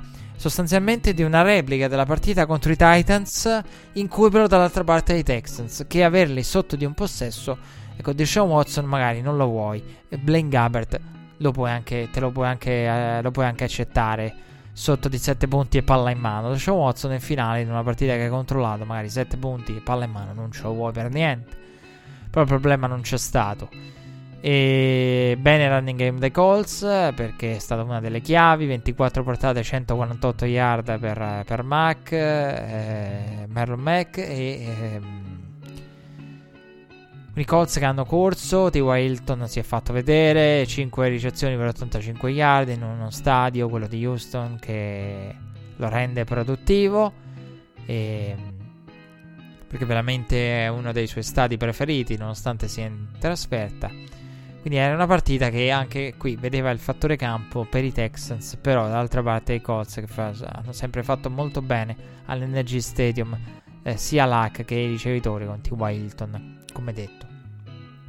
Quindi eh, mi aspettavo questo genere di partita e questo genere di partita è stata. E mi ha deluso, diciamo, tanto il primo tempo di Deshaun Watson. Però è anche vero che Deshaun Watson, poverino, non gli si può non gli si può imputare più di tanto perché la situazione veramente della linea di Houston è, è terribile e Deshaun Watson eh, si è ritrovato con la pressione costante qualunque sia la linea difensiva qualunque linea difensiva di line è riuscita a mettere pressione a Deshaun Watson quindi non me la sento di dare tutta la colpa a lui però è chiaro che nel primo tempo di errori dei passaggi semplici ne ha sbagliati Passando invece alla partita della sera di sabato, è una partita che mi ha. mi ha parzialmente sorpreso, parzialmente no. Eh, no, una partita che non sapevo, prima dicevo in apertura della mia schedina NFL, non sapevo proprio come gestire. Devo essere onesto. Perché io avevo detto occhio ai Cowboys, quindi attenzione ai Cowboys, però io vedevo i Cowboys con upset ai danni dei Seahawks. E quindi io mi, mi aspettavo una Seattle favorita upsettata da Dallas. Quindi sono quelle partite in cui eh, avevo una visione talmente capovolta del tutto in cui per me la favorita era, era un'altra squadra. Poi insomma qualcuno potrebbe dire eh, Colts e Texans se non sbaglio erano due punti e mezzo lo spread, credo anche in quella dei Cowboys. Tre punti sono il fattore campo, quindi uno potrebbe dire sì, diciamo che i Texans erano favoriti contro i Colts solo per il fattore campo e Cowboys erano favoriti con i Seahawks solo per il fattore campo. Poi lo spread si è alzato. Però ecco, Dallas è una squadra strana perché è una squadra che poi il favore del pronostico lo ottiene per il semplice fatto che è la squadra più tifata al mondo, e vabbè, ma anche più scommessa al mondo, quella su cui arrivano più soldi. Ecco perché poi uno si ritrova, e chi gioca all'NFL lo sa, si ritrova che ne so, Dallas a 1,55. I Colts contro i Tex, contro i Titans la settimana scorsa erano 1,40 di quota. Per darvi un'idea. Parlo di quote nostre, eh. Poi di, di, di quote di spread americani, insomma, quelli sono un altro discorso a sé. Io parlo di quota nostra. Quindi, per dire eh, tu dici, beh, una quota che parla di relativa tra margine per i Cowboys, che sulla carta non c'era. Anzi, io davo Seahawks. Per quello non sapevo. È una partita che, che, mi immaginavo più o meno così, con una Dallas eh, con Zeke scatenato, Duck che lancia bene. E mi, as- mi hanno deluso invece. Mi aspettavo questo genere di partita da. Mi hanno per vincerla mi ha deluso totalmente invece Seattle, sono onesto. Voglio andare al challenge. Veramente, veramente sono rimasto deluso dai Seahawks. Seahawks eh, a livello offensivo eh, non in grado di, di, di impensierire. Con Brian Schottenheimer che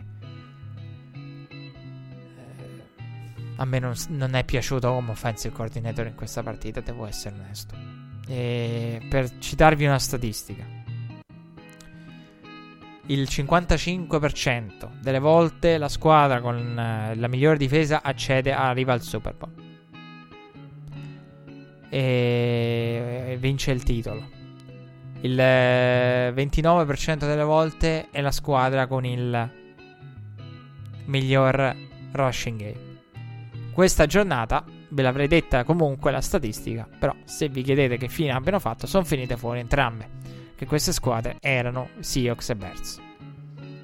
Quindi il miglior attacco terrestre e la miglior difesa sono a casa, a differenza di quello che dicano il 55% per la difesa e il 29% del running game. Quindi si dice la difesa del running game poi la vince. Questi sono numeri reali. Poi sul Bears c'è un'altra cosa a livello di analytics che voglio dire, mi devo assolutamente ricordare. Io sono deluso da Schottenheimer, sono deluso da quello che hanno fatto i Seahawks. E una partita del genere io lo trovo bruttissima per, per lo staff di, di Seattle. Non in grado di mettere in moto il running game con Davis, Carson e Penny. Carson proprio neutralizzato perché poi quello che ha corso meglio di tutti visivamente non è stato Penny. Però ecco, la difesa di Seattle ha tenuto, ha tenuto, ha tenuto, ma dall'altra parte era un free and out, free and out, free and out, free and out. Era il festival del free and out. Dopo il festival del check down, il festival del free and out. E non si può chiamare due corse e trovarsi terzo e dieci e poi pregare. Questo non deve essere mai fatto. Io ho criticato pesantemente Scott Lennon che ci ha perso contro Tennessee chiamando una partita que- di questo genere. Ma qui non posso non criticare ancora di più Brian Schottenheimer e il suo approccio. Perché a un certo punto devi anche capire che se il running game non funziona e hai Russell Wilson è il momento di abbandonarlo. Cioè, praticamente è una partita in cui come doveva vincerla? Dallas. Correndo con Zeke. Lo hanno fatto, anche se le statistiche di Zeke Elliott sono gonfiate. Molto gonfiate. Che c'è stata quella corsa da 50 yard, la, giocata più, la corsa più lunga della stagione di Zeke che ha un po' gonfiato i numeri. E poi portando a quel 137 yard su 26 portate. Anche qui Zeke con più di 25 portate, Dallas la porta a casa con più di 30 tocchi in assoluto, visto che ha avuto 4 ricezioni, quindi 30 precisi, 4 ricezioni per 32 yard, quindi 160 yard via ricezione e via terra, por- via portata. Come poteva vincere Dallas questa partita? E poteva vincerla correndo con Zeke, l'ho fatto. Passando con Duck, l'ho fatto. Evitando cavolate con Duck e turnover e fumble, l'ho fatto, anche se un intercetto Duck l'ha regalato. E neutralizzando Russell Wilson. Come l'ha vinta Dallas con Russell Wilson neutralizzato dal suo stesso staff. Perché Russell Wilson ha fatto delle cose straordinarie, dei lanci pazzeschi, con Lockett, ricezioni pazzesche, irreali. Bisognerebbe chiedersi se Lockett sia eh, un numero uno. No, non ancora forse, però non siamo tanto lontani da quello. Lanci fenomenali, alcuni dei lanci più belli della stagione di Russell Wilson, ma la sconfitta perché? Perché Russell Wilson è stato neutralizzato dal, dal suo stesso coaching staff. E lo dice una, una persona che non ha. Eh, che tende a, ad essere duro con i quarterback. Non sono la persona che. Ah, Russell Wilson, Rogers, facciamo, facciamo passare tutto. No, Russell Wilson ha giocato malissimo contro i Vikings. I Seahawks, volendo esagerare, quella partita contro i Vikings eh, a Seattle l'hanno vinta nonostante Russell Wilson o con Russell Wilson graziato. Quindi nella stagione Russell Wilson, Russell Wilson ha, messo, ha totalizzato i migliori numeri, ma anche dei blackout grossi. La partita contro i Cardinals, mm, mm, ma quella contro i Vikings, diciamo, volendo esagerare, volendo fare proprio le hot takes, le le, le, le considerazioni estreme, l'hanno vinta nonostante Russell Wilson. Con il goal bloccato da, da Bobby Wagner. Quindi ha avuto dei blackout da Russell Wilson nonostante abbia giocato una delle migliori stagioni in senso ampio. Ma qui ha giocato una partita in cui ha fatto dei lanci mostruosi Russell Wilson. E la linea ha ceduto a tratti sulla pressione dei Cowboys, ma questo ce, ce lo potevamo aspettare. Ma io vedo un Russell Wilson neutralizzato dal suo staff. Un Russell Wilson che con una partita del genere non ha avuto le opportunità. Che tu dici come, come fa, come fa. Eh, Seattle a non riuscire a produrre se poi questi sono i lanci che fa Russell Wilson. Perché? Perché tutti nei, in tutti gli altri down sono giocate da 0 yard o giocate negative.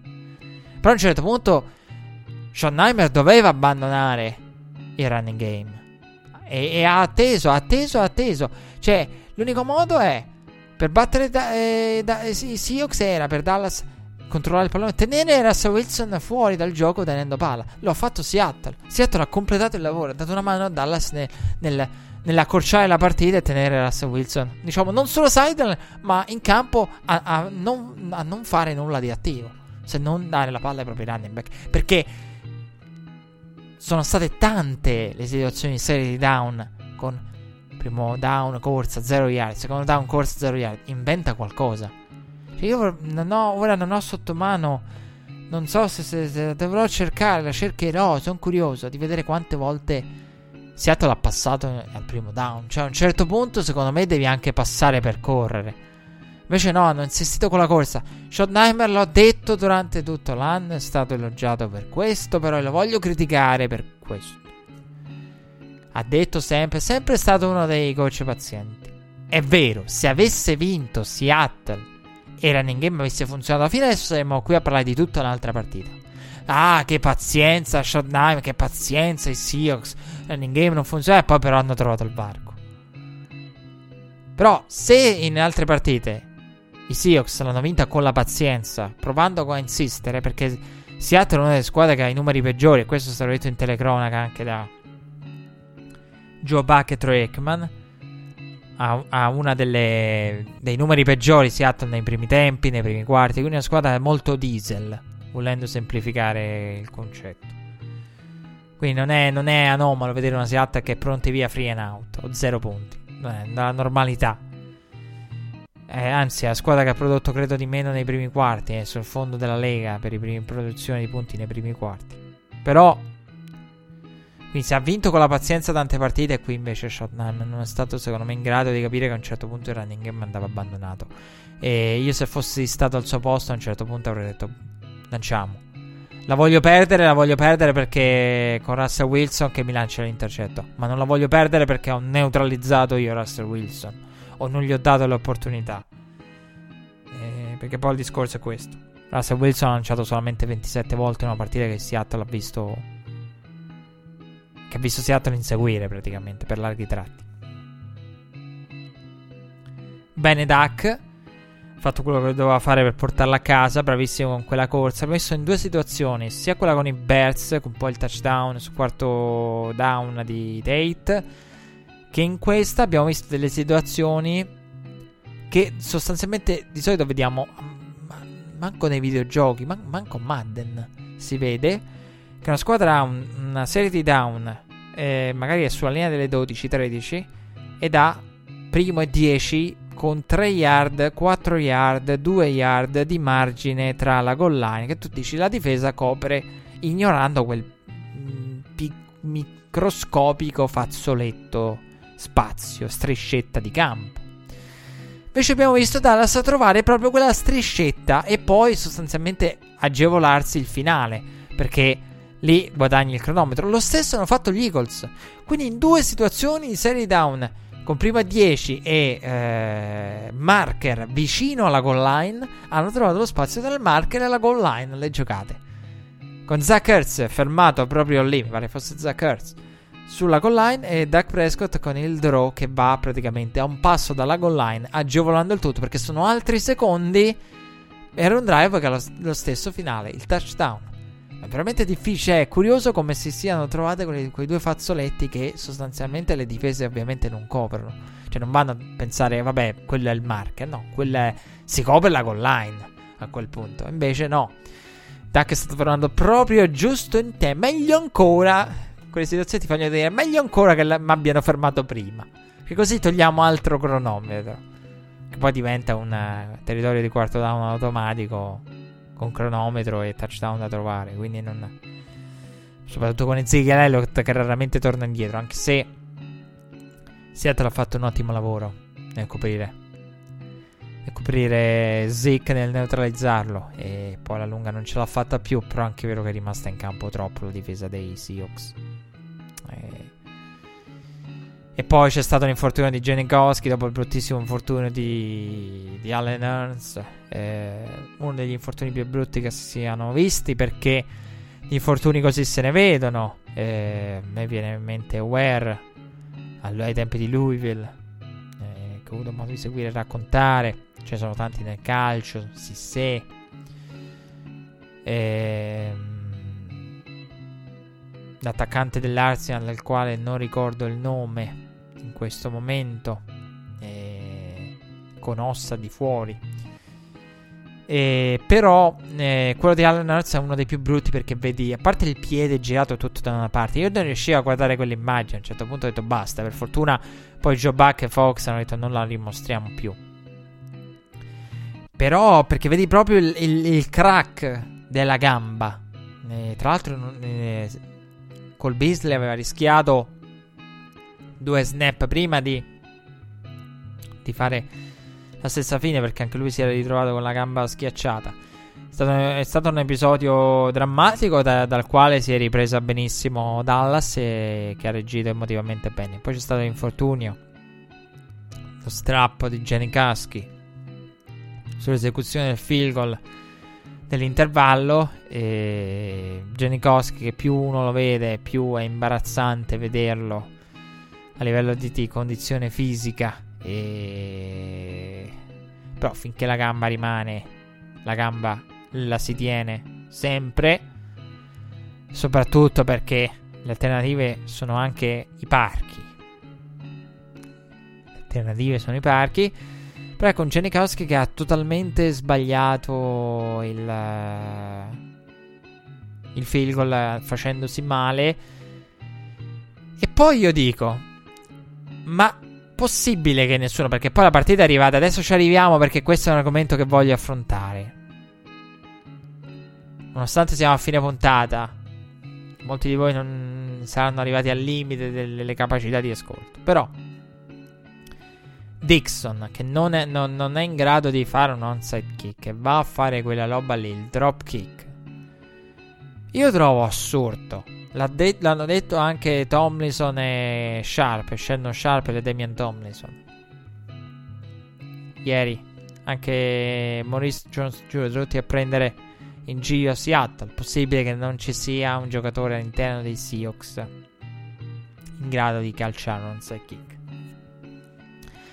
che sia meglio di quella roba, di quel drop kick. Non, che non so cosa avesse in mente di fare Dixon per l'onside kick. Onside kick che tra l'altro è calato dal 23% all'8%. Poi ci arriviamo. Perché ritorna il discorso ed è tornato durante la partita dei Ravens. Però ecco la bisogna dire una cosa, è anche vero che non è così scontato, cioè per noi italiani non dobbiamo dimenticarci quando guardiamo queste cose, perché guardando la partita dei, dei Seahawks, senza Jenny che ti viene in mente, ma possibile nessuno sappia calciare, calciare non sa kick, dobbiamo anche pensare che noi siamo un paese calcistico. Perché dico questo? Perché lo dico? Perché mm, a noi in Italia viene in mente l'idea di chiunque calcia negli Stati Uniti no. Perché in Italia non ci vorrebbe nulla a trovare un giocatore in grado di calciare un onside kick. O perlomeno provare anche un field goal se, se è necessario. Perché? Perché noi siamo in un paese in cui la maggior parte de, de, de, delle persone ha giocato a calcio, gioca a calcio, gioca a calcio col calcetto con gli amici, ha giocato a calcio più o meno per tot periodi di anni o di tempo e quindi magari qualcuno con un piede decente, tale da eseguire un onside kick accettabile da 4 decimi. Non è che serve un onside kick da 6, da 7, da 8, da 9, da 10. No, serve almeno da 4 e mezzo. Dai, 4 e mezzo, 5. Una cosa che sia decente. Qui l'ultima immagine ah, hanno recuperato. Vabbè, mm, abbiamo perso. Però almeno che sia decente, non quella roba lì. Tentata da Tixo, che non so nemmeno cosa volesse fare, non è ancora chiaro. E invece no, quindi noi ragioniamo con l'idea che essendo un paese calcistico, qualcuno con un piede da tale da calciare non sa kick, lo trovi. Qualcuno che un minimo riesce a prova a dare a colpire la palla. Non sai kick sia guardabile quantomeno. Che sia l'ultima azione della partita che tu dici vabbè, ci abbiamo provato, che dovevamo fare. Senza kicker. Non quella roba lì di Dixon che ti dà l'idea non ci abbiamo nemmeno provato. E quindi una partita vinta dai Dallas Cowboys. Eh, Seattle, eh, l'ho detto cosa penso del, del game plan offensivo dei Seahawks. La difesa ha fatto un ottimo lavoro, veramente eccellente, veramente elogiabile. La difesa dei Seahawks, peccato che poi il punteggio dia ragione ai Cowboys, ma la discrepanza a livello off- dei numeri offensivi, ve l'ho detto. E la discrepanza statistica e visiva tra le due squadre in attacco è stata enorme. E c'è poco da dire. E sono 100 yard totali in più per, eh, per i Cowboys eh, con praticamente 9, 90 yard in più su corsa per Dallas. E da lì poi la differenza. E lì la differenza è nonostante Seattle abbia 0 fumble e 0 intercetti, perché poi il rammarico eh, a fine partita diversi giocatori dei Seahawks, lo stesso Pete Carroll ha detto di solito quando non facciamo turnover vinciamo, però in questo caso questo rende ancora di più l'idea. Ecco, sono contento che dando un'occhiata alle statistiche mi sia tornata in mente questa cosa che altrimenti avrei lasciato nel dimenticatoio il che fa capire quanto non abbia prodotto. Nonostante abbia avuto vinta la battaglia de- degli extra possessi e dei turnover, la battaglia per il possesso poi è finita Seattle per essenzialmente, nonostante poi abbia avuto anche il kickoff del, del secondo tempo, nonostante tutta l'ottima gestione della battaglia dei possessi, l'attacco non andava. Quindi turnover o non turnover, possessi extra o meno, l'attacco non andava. E le scelte offensive hanno limitato poi penalizzato Russell Wilson perché ovvio la corsa, la corsa, la corsa non arriva. Parliamo dei Chargers e dei Ravens. Eh, potrei anche non parlare dei Chargers e dei Ravens. Sapreste benissimo la mia opinione. Questa è la bellezza di Red Flag. Potrei non dire niente su Chargers e Ravens e voi sapreste già qual è la mia opinione. Voglio andare al challenge per rifiatare un attimo prima di dire la stessa cosa per la centesima volta.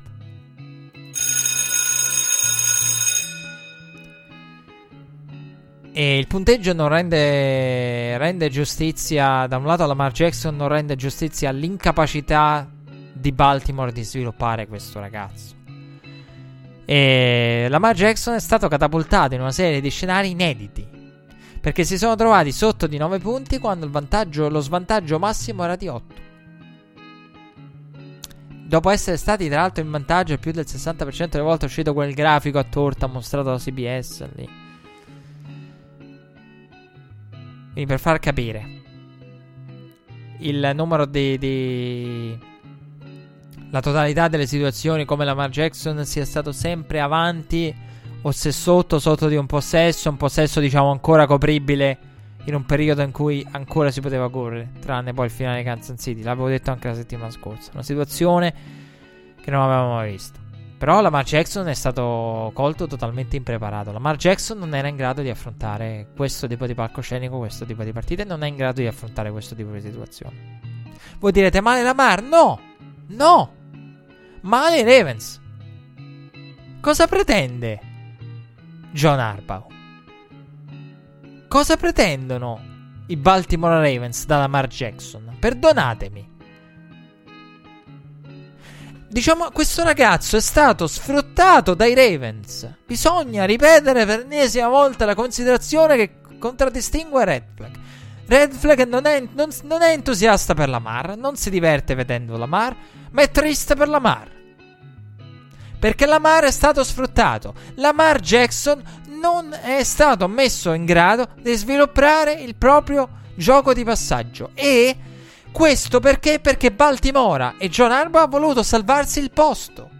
Perché se vuoi sviluppare Lamar Jackson nel terzo e cinque di cui parlo io contro i Browns lo fai passare. Se vuoi sviluppare un quarterback, perdo la voce per quanto mi fa imbestialire questa cosa. Se vuoi sviluppare un quarterback, devi importi e imporgli di fare determinate cose. Questa cosa ti costa vittorie. Questa cosa non ti porta ai playoff. Caro Arbao. Però sviluppi la Mar. Però eviti quel spettacolo impietoso. Perché alla fine il ragazzo ha tirato fuori il talento di braccio. Ma l'organizzazione, il gameplay nel primo tempo. Passing yard negative. Yard di passaggio negative Aveva 15 yard dopo non so quanti minuti. Lamar Jackson, 15 yard. E non, non per non essere in grado. Sì, ha sbagliato tanto, è stato impreciso. Ma in molte situazioni, pur avendo il passaggio, non lanciava, correva, si intrappolava da solo. I fumble. Prima recuperati, poi concesso definitivamente a Ingram con quello snap. Perché questa partita non si può ridurre al discorso è un rookie. Qui non è una questione di rookie. Qui una questione non è il rookie che collassa sotto la pressione. È una, un giocatore che, che tu non, al, dal quale tu non puoi pretendere una cosa che non gli ha mai fatto fare. Che la faccia nella partita più importante. Tu non puoi pretendere che una persona, come quando uno impara, fa le lezioni con i genitori ai tempi del, della patente, no? dopo 18 anni. Tu non puoi pretendere che tuo figlio prendi e vai in strada, lo butti nel traffico di Roma delle 6. Dopo che l'hai fatto girare in macchina con frizione acceleratore prima e seconda in un parcheggio, tu gli dici adesso vammi in autostrada, vammi nel centro di Roma alle 6 di pomeriggio. Date a San Giovanni a Roma alle 6 di pomeriggio. Tra le parti di San Giovanni del centro di Colosseo. Questo è stato chiesto a Lamar Jackson. Dopo che tu l'hai fatto lanciare in un ambiente controllato, lo butti nella foresta. Vai, adesso lanciami dallo svantaggio. Perché se tu lo vuoi sviluppare, ti imponi e gli imponi determinate cose. E se gli imponi determinate cose, non le vinci le partite, non fai quella striscia. Ma se ti va bene quella striscia, lo sai benissimo a cosa va incontro. Perdonatemi, ma l'argomento Lamar Jackson mi infuoca. Proprio perché, perché è un argomento che bisogna affrontarlo in modo drastico, brutto. Bisogna essere andare pesanti nella critica allo staff dei Ravens. Perché questa cosa era prevedibile. A un certo punto sarebbe uscita fuori. Ma non è Lamar. Non è Lamar. Anzi, quel poveraccio si becca anche i bu de... del pubblico di Baltimore, ingiustamente, con i compagni che urlano al pubblico. Ma guardate che se siamo qui è per, per il numero 8. Flacco. Ma ci arriviamo su Flacco. A parlare di Flacco. Però insomma, sulla partita c'è poco da dire perché la partita è stata a senso unico con difficoltà offensive dei Ravens che poi nel finale si sono sbloccati. Chargers un po' conservativi nei penultimi drive. Ma di drive, penultimi drive conservativi l'abbiamo visto in tutte le partite. Eh, che poi Bersa ce, ce l'hanno persa anche la partita per un penultimo drive di Neghi molto conservativo. Però dicevo, eh, se vuoi sviluppare la Mar gli devi, devi importi e devi imporgli determinate cose. Queste cose prevedono il lanciare, prevedono down di lancio, prevedono partite in cui gli dici ragazzo mio, se ti chiamo questa giocata, non concentrati sul passaggio, non correre. Questa partita concentrati, focalizzati sul passaggio. Focalizzati sulla tua capacità di, di passatore. Lavora sul passaggio, non correre. Evita che la, la corsa sia il tuo primo pensiero. Queste cose non sono mai state fatte dai Baltimore Ravens. Ed era evidente prima. Finché Lamar corre, va, lascialo correre. Finché porta a casa le. Le W. Se poi porta le L. Il problema c'era da prima. Che dire. E al termine del primo quarto ammetto di aver pensato Flacco. E ho detto domani mi insulteranno tutti a Red Flag perché dirò ah io avrei messo Flacco. Invece no, poi ho scoperto che il mondo intero dopo di me ha cominciato per fortuna, eh. Per fortuna dico perché altrimenti se, non volevo passare con l'unico pazzo che ha pensato a Flacco. E sono stato il primo a pensare a Flacco forse. E perché? Perché il mio pensiero era non hai sviluppato la Mar e se anche la Mar ti rimonta ti fa un qualcosa di eccezionale. Cioè non, è, non sarebbe comunque sostenibile quello che... Non è una cosa, è una cosa che farebbe di talento, di istinto, ma non di sviluppo, di, di progressione, di, di, di costanza. No, sarebbe comunque un'eccezione una prestazione eccezionale per quello che è stato lo sviluppo finora di Lamar Jackson. Quindi se anche comunque non scappi, se non è questa la prossima, a un certo punto ti, troverai di fronte alla realtà di un Lamar e dallo svantaggio che ha, può avere delle difficoltà. E ehm, quindi ho pensato a Flacco, però se fossi stato John Arbaugh non l'avrei messo Flacco. E se fossi stato Flacco avrei mandato tutti a quel paese, avrei detto io non scendo in campo nemmeno, non me ne importa niente, disubbidisco al mio allenatore, tanto che mi fate, mi tagliate, tanto mi tagliate lo stesso, Antonio Brown. Che uno critica tanto questi giocatori, però poi in alcune situazioni effettivamente reagirebbe come loro. Io fossi stato Flacco avrei mandato tutti a cagare allegramente. Gli avrei detto adesso ti tieni la mar, sono cazzi tuoi. Io, io, me ne va, cioè nel senso io non voglio sporcare mia, la, il mio bottino statistico che re, lo renderebbe quasi una low fame nella post-season. Io non voglio sporcare il mio bottino statistico per cercare di fare una rimonta quando tu mi hai voltato le spalle alla prima occasione, al primo infortunio. Quindi se fossi stato flacco non l'avrei presa benissimo e Avrei preferito non giocare, avrei detto lascia la Mar, avrei consigliato anche, anche per la Mar soprattutto perché non ha senso. Poi crea una controversia, invece almeno se vai avanti con la Mar non crei dubbi, non ritorni indietro a livello di controversie, perché non ci devono essere. Che la decisione è già stata presa dall'inizio, dal draft. Però E ammetto di aver pensato, però eh, il problema è che la decisione di Flacco molto, sarebbe stata una decisione molto più complicata da prendere. Perché se eh, metti Flacco perdi il posto. E vado al challenge. Prima ho detto il mio nono non è Tomlin, il mio nono da lunedì è John Harbaugh. I report parlano di John Harbaugh con, che era a rischio, era a rischio, non si sa, incerto, si valuterà. Poi è uscito il comunicato al termine della precedente partita contro i Chargers che diceva che Harbaugh avrebbero lavorato con lui per il rinnovo. Che quindi praticamente sarebbe stato forse addirittura rinnovato. L'idea però era che cavolo eh, ha fatto John Harbaugh quest'anno, al di là della decisione sì, della marca potrebbe essere l'Italia da, da salvare il posto, ma è a lungo termine quello che vuoi? E l'idea che era uscita prepotentemente da vari insider nel corso della settimana è che John Harbaugh, quel comunicato sia un blef. Potrebbe, da molti dall'interno del mondo NFL, i vari reporter hanno detto attenzione, potrebbe essere anche un blef. Per permettere ai Ravens di concentrarsi sulla corsa finale playoff, poi rivelatasi vincente con l'approdo e la vittoria della division, l'approdo al wildcard round eh, però potrebbe essere un bluff per lasciare che la squadra si concentri eh, sui playoff, che il coach e i giocatori si concentrino sui playoff e poi nei sotterranei in realtà qualcosa potrebbe muoversi per un cambio. Quindi il nono per me è John Harbaugh, più di Tomlin. A questo punto, e anche perché se avesse messo Flacco io l'avrei licenziato sicuramente. Perché vuol dire che allora non ci hai capito niente, hai... non sai nemmeno tu quello che hai fatto perché l'hai fatto come lo stai facendo. Che è un po' quello che mi ha dato l'idea di fare Baltimore. Cioè, veramente Baltimore è stata Lamar Jackson. Cioè, nel senso, Lamar fa, noi non sappiamo come né perché, però lui fa.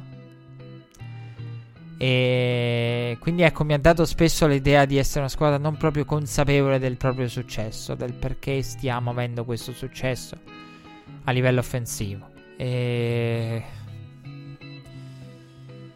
quindi molti meriti per la Mare in questo senso, più che il coaching staff. Perché io non ho visto sviluppo. Io no, cioè, Lamar Jackson visto ieri è Lamar Jackson della prima partita. Un Lamar Jackson che è passato e basta vedere i numeri delle portate dalle 27, di cui 24 portate più 3 nella della prima. Poi ci sono state una, una partita in cui si era fermato sui 15, un'altra che aveva fatto, se non sbaglio, 15 o, su, giù di, su di lì, giù di lì, forse più su, erano 17. Nell'ultima mi pare di aver letto in puntata le, statistiche della partita contro i Browns erano 20 le portate, quindi non un Lamar gradualmente verso le 15, ma che oscilla tra le 15 e le 20. Quindi non c'è un trend in questo senso di sviluppo, di passaggi, di distribuzione che invece ci si aspetta. Magari una marca parte con 20, poi continua, fa 15, poi 20, poi però si stabilizza sulle 17 portate, 16 portate, 15 portate. No, no, no. Totalmente a casaccio.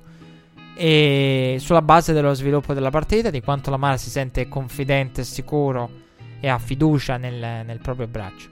Questa cosa non si può fare per me è un andare, un navigare a vista. Baltimore ha navigato a vista e ha cavalcato l'onda. E senza alcun tipo di sviluppo. Perdonatemi, ma devo essere duro sui Ravens perché. Eh, sprecando un'opportunità importante perché la difesa è una difesa da titolo. Però voglio anche fare adesso una bella cosa perché ora non abbiamo una sigla, ma un nuovo segmento potrebbe essere un nuovo show dentro lo show. E poi tornerà a casa Patriots prima o poi. Prima o poi. Con la sigla di Casa Vianello. Tornerà, tornerà. E voglio, ecco, volevo. Dicevo, non abbiamo la sigla, però voglio fare il simulatore di Gas Bradley. È arrivato il momento per cui. Poi ho lanciato questa cosa a inizio puntata per tenervi tutti incollati alle cuffie o alle altoparlanti o a qualunque dispositivo voi utilizziate per eh, perché ho detto, la gente stava dicendo, cavolo, è sto simulatore di Gas Bradley. E allora, il simulatore di Gus Bradley lo facciamo subito. Il, eh, la, nella week 16, come saprete, Baltimore ha battuto a 22 a 10 i Chargers. E quindi il simulatore di Gus Bradley ci dice Mark Edwards ha ricevuto 83 yard. Quindi neutralizzare Mark Andrews. Neutralizzare Andrews. Ho fuso due giocatori in uno. Gus Edwards e, e Mark Andrews. Mark Andrews ha totalizzato 83 yard. Quindi neutralizzare Mark Andrews e quella ricezione lì. Che fu chiave. Gus Edwards anche qui 92 yard. Lamar 13 portate. Una delle partite in cui ha lanciato di più. Però eh, se andiamo a vedere tutte le partite, vabbè, si vede un trend di corse di Lamar e di passaggi di Lamar. Quindi è aggredire Lamar. Vedere l'opzione, guardare l'ultima partita. Quello che non, aveva fatto i char- non avevano fatto i Chargers. Fermare il running game e poi il tutto aveva aperto le linee di passaggio per il uh, quarterback avversario Lamar Jackson. Gus Bradley che cosa fa? Perché dico il simulatore di Gus Bradley. Adesso purtroppo, anzi, ho preso un esempio sbagliato. Però Gus Bradley, ho ascoltato tante interviste, e Gus Bradley è un allenatore dalle, dall'approccio al game plan difensivo estremo. Cioè, Gus Bradley è uno che prende il foglio statistico dei, delle proprie partite. Questo l'hanno raccontato i giocatori, Derwin James, eh, Casey Hayward, tutti i membri dei Chargers. Lui prende il foglio statistico, guarda quelle 3-4 voci statistiche o cose che hanno fatto male, che la propria squadra ha fatto male. Voi direte, ma qual è il punto? Cioè lo fanno pure gli altri allenatori. O quello che... Quindi guarda quello che hanno fatto male. Caso che ne so, fermare il running game, l'opzione, quello che hanno fatto male gli altri, i Chargers contro i Ravens e programma tutto l'allenamento settimanale su queste cose. Uh, abbiamo sbagliato i tackle? Allenamento sui tackle. Abbiamo sbagliato un. che ne so, in copertura uomo. Copertura uomo. Copertura one uomo. Bene. Voi direte qual è il punto? È che lui lo fa in maniera. E questa è la cosa che hanno raccontato i giocatori. E che raccontano i giocatori. In maniera ossessiva. Cioè, mentre uno potrebbe dire io lo faccio, che ne so, eh, per correggere. No, lui lo fa quasi a costo da, da ridurre il tempo per allenare tutto il resto. Cioè, praticamente è una cosa tipo. La settimana scorsa abbiamo sbagliato 1, 2, 3. Questa settimana facciamo quasi esclusivamente 1, 2, 3. Una cosa insolita perché magari tu fai metà dell'allenamento è sugli 1, 2, 3 che hai sbagliato la settimana scorsa l'altra parte è su su tutto il resto. Invece no, Gas Bradley è ossessionato ed è il proprio regime, i propri regimi di allenamento sono sbilanciati in maniera estrema verso ciò che quello che una squadra ha fatto male. Sui punti di focus che lui mette nero su bianco a livello statistico di cose che sono state fatte male. Ed è uno molto ossessionato da ogni tipo di, di statistica. Anche nel fare questo, perché poi la statistica magari ti dà un aiuto, no? un piccolo suggerimento di quello che devi fare. Quindi questo era il simulatore di Gus Bradley, che ha fatto un ottimo lavoro nel giocare anche con, eh, con 4 safety. E se necessario per fermare l'opzione molto molto aggressivi Ingram che abbiamo visto spostare diversi tipi molto bravo Gus Bradley nel, nel variare i front eh, nell'aggredire veramente l'opzione e neutralizzare Baltimore all'inizio. Poi, insomma, il resto è quella serie di situazioni in cui la Mara ha dovuto lanciare e non ha avuto la capacità di lanciare. Bravo, però, veramente bravo Lamar nel finale a provare a fare qualcosa, una rimonta. E parlo al volo di Chicago, visto che c'è l'argomento onside kick che c'è stato affrontato nella diretta della partita dei Ravens e che dovrebbe tornare ritorna con Chicago e ritornerà, dovrebbe tornare anche in futuro. E mm, lo voglio fare alla fine però. Ci chiudo la puntata. Parliamo dei Bears. Avevo i Bears a completare la mia schedina NFL, andata a puttane, questo l'ho detto in apertura. E, però la mia schedina NFL la davo già per persa nel finale. Nel senso che io mi aspettavo per i Chicago Bears una partita totalmente differente. Mi aspettavo una... Quando ho visto l- il finale eh, con i Bears in difficoltà, Falls che aveva opportunità di drive, eh, per il vantaggio io già la davo per persa quella partita. Infatti mi ha sorpreso il fatto che sia arrivata ironia della sorte, proprio la crudeltà del destino mi ha portato ad avere il calcio alla fine di, di, di parchi. Però la davo già per persa. Io mi aspettavo, devo essere onesto, una cosa tipo 23 a 16. Gli Eagles hanno fatto i punti che mi aspettavo, i 16 mi aspettavo una Chicago in grado di controllare di 7-10 punti, partita a relativamente bassi punteggi, 7-10 punti, però una Chicago che diciamo, ha un margine non di totale tranquillità ma di relativa sicurezza sui, sugli Eagles. E un Nick Foles che magari le sue opportunità le ha, però comunque una Chicago che rimane a debita distanza. Invece no, è stata una Chicago che ha inseguito, è stata una Chicago che ha giocato punto a punto, botta e risposta. E la difesa ha tenuto benissimo, 16 punti concessi agli Eagles con un false sotto pressione, un false che ha regalato anche un, eh, intercetti, però se Nick Foles è stato intercettato, due volte intercetti Nick Foles sono intercetti e questo è una cosa che va detta sempre che per la natura lui è uno molto intercettato nella endzone. Eh, il che toglie tre punti, però non, non non c'è ritorno, non c'è eh, pick 6, eh, perdi da field position più o meno rimane quella. Eh, perché comunque equivale a un touchback. Quindi immaginate, diciamo, la field position del driver dell'avversario. Togli tre punti e basta. Poi a livello di field position di cronometro rimane tutto com'era. E non c'è ritorno. Quindi ti togli i punti tu e basta immaginate un touchdown, kickoff, eh, diciamo touchback, linea delle 25, intercetto touchback, linea delle 20. Field position è quella, hai tolto 3 punti.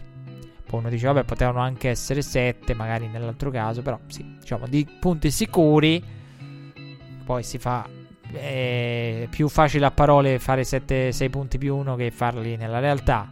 Però di sicuro, diciamo, relativamente sicuro, di alte percentuali di 3 punti. Ti sei tolto 3 punti. Questa è l'unica cosa certa.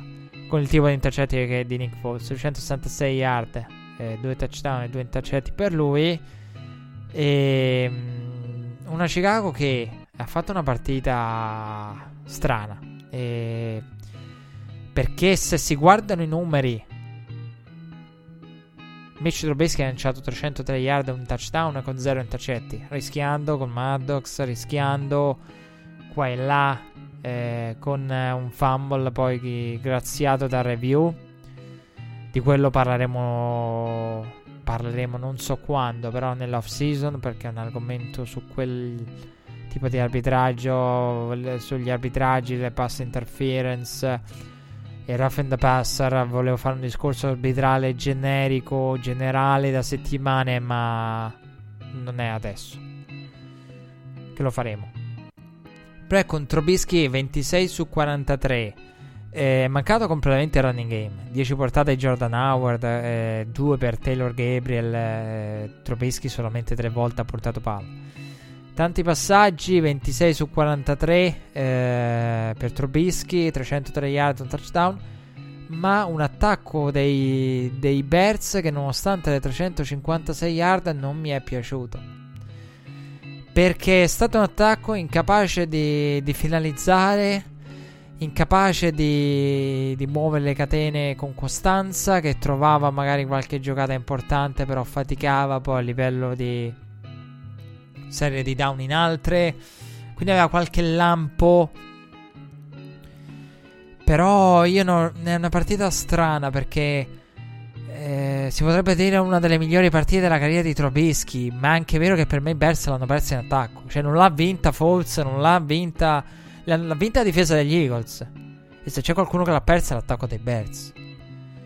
Perché il running game è mancato. Perché i passaggi si sono trovati, ma ci sono anche state serie di down conserva- troppo conservative.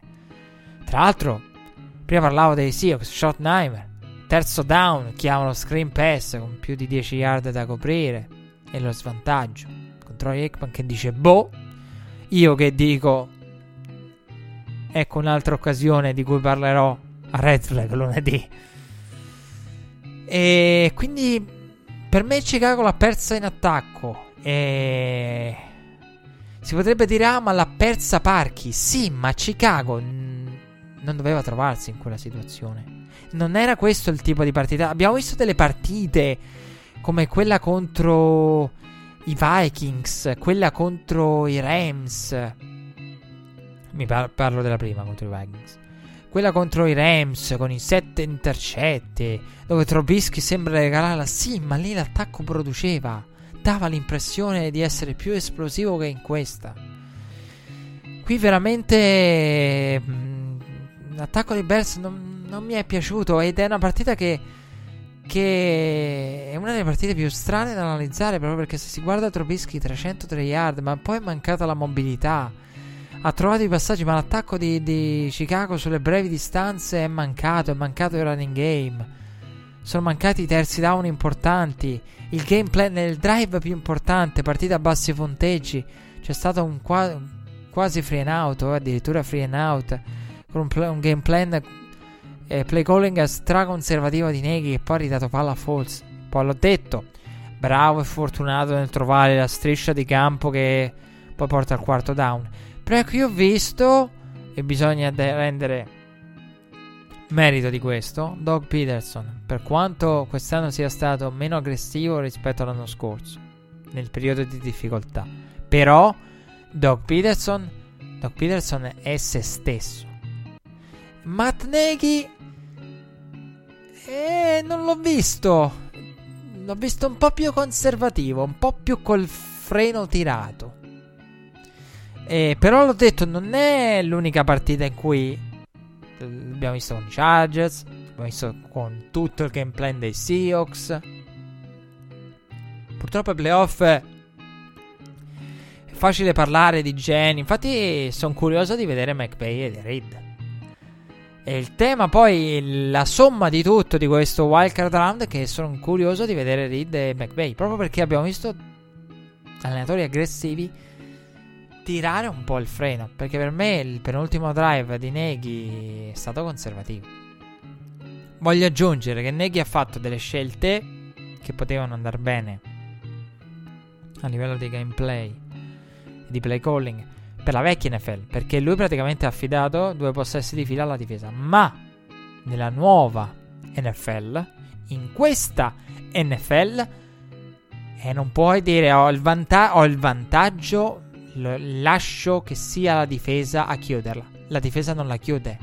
Nell'NFL moderna la difesa non la chiude. Questa NFL. Questo regolamento qui. Bisogna essere purtroppo realisti nel dire l'NFL moderna non la chiude. Se tu lasci, che ne so, immaginate ipoteticamente, situazione tipo, ho un vantaggio di un touchdown, diciamo gli avversari mi devono segnare un touchdown tipo quello dei Bears ieri. In attacco, punt, palla agli avversari e palla alla mia, e, diciamo, palla idealmente partita in mano alla mia difesa.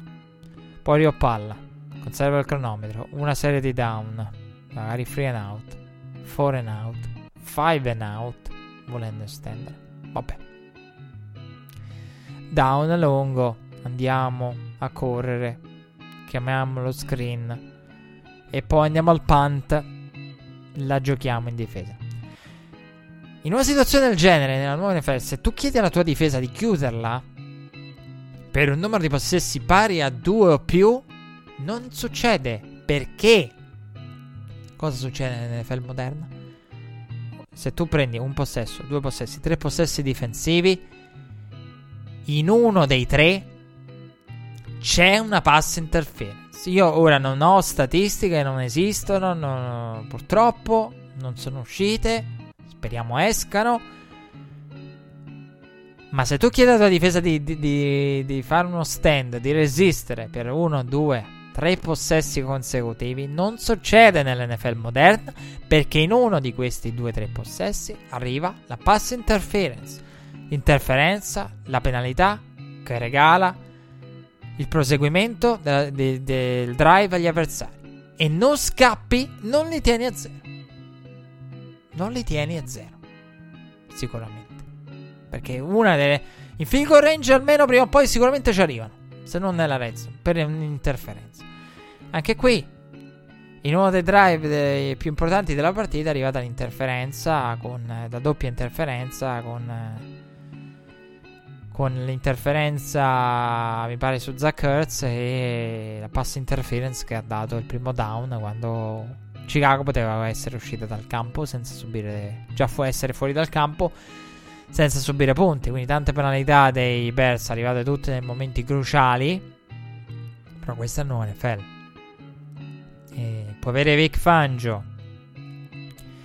Può avere che vuoi in difesa, ma se la tua difesa deve resistere per un numero di possessi consecutivi alto, prima o poi crolla. Perché fa, la fanno crollare le penalità. E quindi ecco, è difficile parlare di questa partita perché eh, il punto è la partita non doveva andare come doveva come è andata per i Bears, però è anche vero che il field goal di Parchi era realizzabile. Cioè, non è stato chiesto a Parchi di fare un field goal da 53 yard, che poi era il massimo del suo range, che aveva dichiarato sulla base dei calci nella, nella, nel pregame. Non è che gli hai chiesto un 53 yard, proprio 54 yard, al limite del range. Gli hai chiesto un calcio che è trasformabile. A un kicker che per il quale dai tifosi dei Bears Matt Nagy è stato criticato tanto che tutto lo staff, special team ed head coach hanno difeso anche nella conferenza stampa pre-partita perché tutti hanno detto ma se la partita dovesse arrivare a un field goal di Parchi perché questo scenario ci ho pensato anch'io se dovesse arrivare siamo fiduciosi non cambiamo nulla è lui il, lui il nostro ragazzo e il nostro kicker e quindi eh, non si può togliere e far finta che il field goal non, non, sia mai esistito. Più altro perché, ripeto, era un field goal trasformabile. Se poi chiedi a Parchi di trasformare da 54 yard quando ti dichiara nel pregame che il suo range del riscaldamento è arrivato a calciare e realizzare con costanza e con fiducia da 53, è chiaro che quello è un altro discorso. Poi c'è anche modo e modo di arrivare in field goal range. È in base al kicker, in base a tutto. E, però, ehm, quindi non, non, si può dire, eh, perché quel field goal, se il palo avesse preso, la palla avesse rotolato in maniera diversa sulla traversa, perché non solo ha preso il palo, ma ha preso pure la traversa, staremmo a parlare di, di tutt'altro. Tra l'altro, dicevo, curiosità analytics. I Bears avevano la percentuale maggiore di vincere il Super Bowl eh, rispetto alla percentuale di raggiungerlo. Per ovvi motivi, perché effettivamente se ci pensate da un punto di vista anche logico, oltre che numerico, ci può stare, perché se Bears arrivano al Super Bowl vuol dire che hanno fatto una striscia di partite difensive di altissimo livello, a quel punto prob- molto probabilmente sono i favoriti. Calcolando che dall'altra parte la AFC ha delle squadre con grossi problemi difensivi, magari che possono arrivare, vedi Kansas City,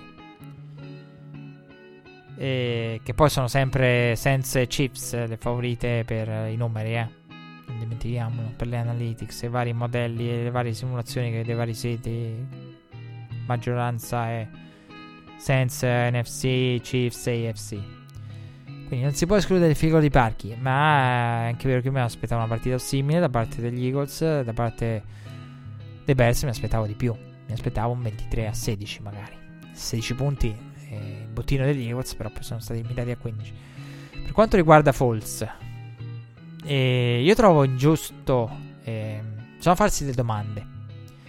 Perché Foles ha distribuito benissimo il pallone. Giocate chiave di Agolor, giocate chiave di Zachers. Palle contese da Alshon Jeffrey. Golden Tate. Sulla goal line per il quarto down. Distribuisce bene il pallone Zachers. Sprawls. Poi vabbè c'è stato il record di giocatori 8, addirittura ne aveva a un certo punto Doug Prescott un altro che ha saputo distribuire in questo wildcard round molto bene la palla. Tra i vari Cooper, Gallup, Beasley e compagnia. Quindi bene Foles. E... È tornato sull'argomento quarterback Doug Peterson. Io credo che punto è, se ci si domanda se Nick Foles dovesse arrivare al Super Bowl, cosa ne sarebbe di lui? E io credo che pretendere che Nick Foles arrivi al Super Bowl sia eccessivo. Cioè, nel senso, cosa deve fare questo povero Cristo per creare una controversia? Fondamentalmente gli hanno messo un'asticella, secondo me l'asticella è talmente alta. E io continuerei ad andare con Wentz. Però ammetto che dire, ah, però deve vincere. No, deve vincere il Super Bowl è una cosa che Carson Wentz non sarebbe in grado di fare. 100%. Non sarebbe in grado, secondo me, ci metterei la mano sul fuoco. Di vincere il Super Bowl facendo questa striscia, quella che sta facendo Foles. Che dovrebbe continuare a fare Foles. Perché magari la striscia come Foles la fa. Però se Foles dovesse arrivare a vincere questo Super Bowl, io a quel punto direi no. Carson Wentz secondo me non, non l'avrebbe fatto una cosa. Una run finale del genere con un cavalcato a playoff vincente. Però ecco, secondo me bisogna. Bisogna farsi due domande su, su, su perché Carson Wentz non sia in grado di, di utilizzare i ricevitori come fa Foles. E. Però ecco, secondo me l'asticella fissata per Nick Foles per poter creare una controversia è alta.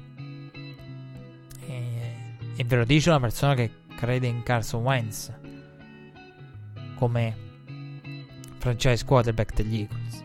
Però chiedergli di vincere il Super Bowl onestamente significherebbe battere Chicago, battere New Orleans, battere eventualmente i Rams in trasferta, passando da Soldier Field, Superdome, beh Los Angeles. Trasferta per modo di dire, visto che nelle precedenti partite erano maggioranza tifosi degli Eagles. Però ecco, chiedergli una cosa del genere, cioè di battere le tre migliori squadre della NFC, perché di quello parliamo. Eh, quando parliamo di Saints, Rams e a livello di seeding, a livello di valore. Tre migliori squadre della NFC per arrivare al Super Bowl. Se questo è quello che deve fare, è quasi ingiusto che la richiesta per Folsa sia per essere un franchise quarterback degli Eagles una cosa del genere. Che parliamo di un'impresa veramente elevata, di altissimo livello. Cioè sarebbe un quarterbacking veramente nella storia. Cioè già ce l'ha Run lo scorso anno, ma qui sarebbe irreale. Se dovessi fare una cosa del genere. Comunque. Siamo arrivati alla conclusione, abbiamo analizzato il wildcard round. Eh, per quanto riguarda il divisional round, eh, dico due parole. Eh, sugli onside kick eh, purtroppo devo dire anche qui due, due parole. E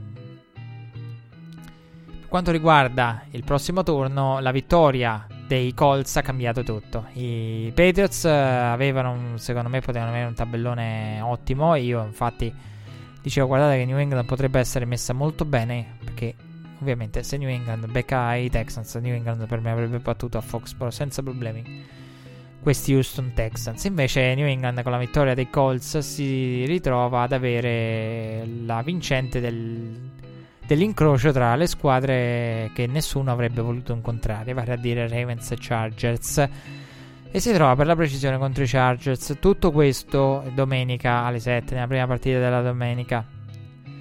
Sabato ovviamente apriranno i Colts eh, ad Arrowhead contro i Chiefs alle 10.30, la seconda alle 2.15 orario italiano, nella notte la sfida tra Cowboys e Rams, poi come detto alle 7 di domenica i Chargers a Foxborough e a chiudere domenica gli Eagles in casa dei Saints. Eh, io vedo, vedo bene, molto bene i Rams contro i Cowboys. La settimana scorsa ho indicato come la. Se c'è una favorita netta, quella è Chicago. Infatti, poi si è visto con il field dei parchi. E quindi ecco, diciamo, se c'è una squadra che ha un netto favore del pronostico e se c'è una squadra che deve fare veramente, secondo me, un'impresa notevole, è Dallas contro i Rams. Sarebbe veramente un capolavoro. E se dovesse farlo, i Cowboys entrerebbero veramente tra. Meriterebbero la conversazione di squadre. tra squadre pericolose sul serio. A quel punto, Jerry Jones dice: Siamo. Eh, nuovi dogs, eh, nuovi. nuovi. non mi ricordo come disse. E quindi sì, a quel punto bisognerebbe rispettare quel genere di considerazione da parte di Jerry Jones. E poi bisognerà vedere anche come sarà lo sviluppo perché Dallas è una squadra in cui l'attenzione mediatica si gonfia. Squadra che, che, che gonfia molto le aspettative, le, la pressione. Quindi bisogna vedere anche come verrà affrontata la vittoria sui Seahawks. E, diciamo da secondo me sfavorita. E quindi contro i Rams, ecco, sicuramente se c'è una favorita sono i Rams contro i Cowboys. Eh, io e poi, vabbè, i Sense contro gli Eagles. Eh, vedo veramente difficile. Eh, però ecco, dicevo prima dei, dei traguardi di Falls. Beh, se batte i Sense in casa dopo, calcolando come aveva sfigurato Carson Wentz, diciamo che eh, farebbe qualcosa di notevole non a tal punto da creare la controversia. Me l'ho detto, a tanto vale dirlo che... Cioè, io sono onesto, io a qualunque cosa eh, terrei Carson Wentz. Meno che di cose clamorose. Però tanto vale dirlo e in modo es- esplicito. Cosa che credo sia. Però ecco, mi, mi faceva piacere ricordare che se Fultz batte i Sens contro cui era... St- quelli che Ricordo, Peter King aveva raccontato, Sean Payton disse voglio la partita nelle mani di Carson Wentz perché Carson Wentz sotto pressione sbaglia. Lo disse Sean Payton, non è che lo sto, dic- sto dicendo io. Quindi in quella partita che, una partita che a livello di considerazione e di prestazioni quest'anno ha tolto tanto a Carson Wentz. Proprio il modo in cui è anche arrogante con cui l'ha affrontata Sean Payton. E la partita tra i Colts e i Chiefs è una partita con tanti precedenti storici, molto interessante. E ehm, io. La difesa dei, dei Colts è cresciuta tanto. E non saprei su chi scommettere. Però. Kansas City che si divora un'altra partita in casa ai playoff. Onestamente la trovo la trovo uno scenario Kansas City che, che, fallisce ancora in maniera clamorosa e spreca un altro turno casalingo, spreca un'altra occasione, in questo caso specifica, proveniendo dal bye. Eh, non lo so, eh, siamo veramente a scenari assurdi. Eh, soprattutto perché Arrowhead, Arrowhead, è un fattore campo reale. Eh, quindi io vado per i Kansas City Chiefs, però però la difesa dei Colts è reale, la difesa dei Chiefs non esiste. E infatti i Chiefs, i Chiefs sono riusciti con la pressione a mettere pressione alle squadre avversarie a generare sec su sec. Ma nonostante questo le secondarie hanno sofferto. I Colts sono in grado di togliere anche l'unica cosa che Kansas City fa in difesa. Per questo dico attenzione a un matchup così scomodo e nel dettaglio che... Cioè, diciamo, le sensazioni mi portano a dire Kansas City. E la, la, testa mi porta a dire l'unica cosa difensiva che fa bene Kansas City. I Colts sono una squadra per eccellenza in grado di neutralizzarla. E poi c'è New England, come detto, l'ultima che non ho nominato contro i Chargers. E e se dove mi lanciano un pronostico, ho fatto tanti soldi con le schedine NFL in passato, grazie a Tom Brady, dubitato da tutti, ma io pendo in questo momento. Poi, vabbè, dipende da. Mh, mm, valuterò prima le analytics se giocarla o meno, perché penso che la prossima settimana non giocherò nessuna schedina NFL perché per riprendermi dallo shock di parchi servirà l'intera off season. E no, perché finché la perdi, che la manda da 50 metri dal palo, è un conto. Però, ora come ora, eh, sono curioso di vedere cosa, fanno, cosa diranno le analytics. Analytics hanno previsto i Colts. Cosa diranno le analytics? Spendono per i Kansas City Chiefs. Questo ve lo dico sicuramente io. Che non ho i, i modelli per le 1000, 100.000, 10.000, un miliardo di simulazioni. Però se Down i Chiefs favoriti con un netto vantaggio rispetto alle altre nella, nella AFC, con un vantaggio sulle altre perché è ovvio che da, darebbero i Chiefs, i modelli danno i Chiefs favoriti contro i Colts. D'altra parte i Saints erano la squadra in assoluto più favorita per, i, per il Super Bowl e nettamente favorita all'interno della propria conference, anche più dei Chiefs. Quindi i modelli matematici cosa dar, cosa diano eh, ve lo potete aspettare. Credo che a memoria i Patriots avessero una percentuale maggiore, quindi in teoria la matematica potrebbe dare, le analytics potrebbero dare il vantaggio ai Patriots. Aspetterò quello, però è una partita in cui mai scommettere contro Tom Brady, però se c'è una situazione eh, in cui poter pensare di scommettere contro Brady è in questo turno e nel prossimo Divisional Championship eventualmente. Perché si tratterebbe di battere i Chargers e battere i Chiefs. Altro che Texans a Foxborough. Cioè, sono le squadre con i due migliori record della AFC. Perché di quello parliamo. New England deve passare dalle due squadre, una in casa, l'altra eventualmente in trasferta. Se dovesse verificarsi lo scenario con i Chiefs. Si potrebbe verificarsi anche lo scenario dei Chargers in casa nel Championship contro i Colts. Perché c'è anche quello, eh. Qualcuno ieri scherzava in qualche diretta, qualche telecronista. Attenzione perché è ancora in gioco anche quello, eh. Non è tanto lontano dalla realtà. Però ecco, se diciamo, eh, se i numeri prevedono, se va come dicono i numeri, e eh, New England eh, quello che dice il seeding e via discorrendo, New England dovrebbe passare da Foxborough, dove batte i Chargers in casa, e poi andare a Kansas City, Arrowhead, a battere i Chiefs. Le due migliori squadre della AFC. Per arrivare al Super Bowl sarebbe un, un, un capolavoro di coaching notevole per Bill Belichick. Quindi è sempre difficile scommettere contro New England, però... Se, soprattutto se dall'altra parte escono i Chiefs... Eh, New England ecco, contro i Texans avrei allegramente detto occhio a New England in casa facile coi Texans e poi se la può giocare. Eventualmente a Kansas City. Eh, però tratta delle due migliori squadre della AFC due parole sull'onside kick volevo dirle. Io non ho fatto il segmento natalizio. Ho fatto gli auguri e basta al popolo di Red Flag e volevo fare la letterina di Babbo Natale. Invece no, abbiamo fatto il simulatore di Gus Bradley. Nella letterina di Babbo Natale avrei scritto Caro Babbo Natale, per Natale vorrei una nuova regola per gli onside kick. Un ibrido, una qualunque cosa.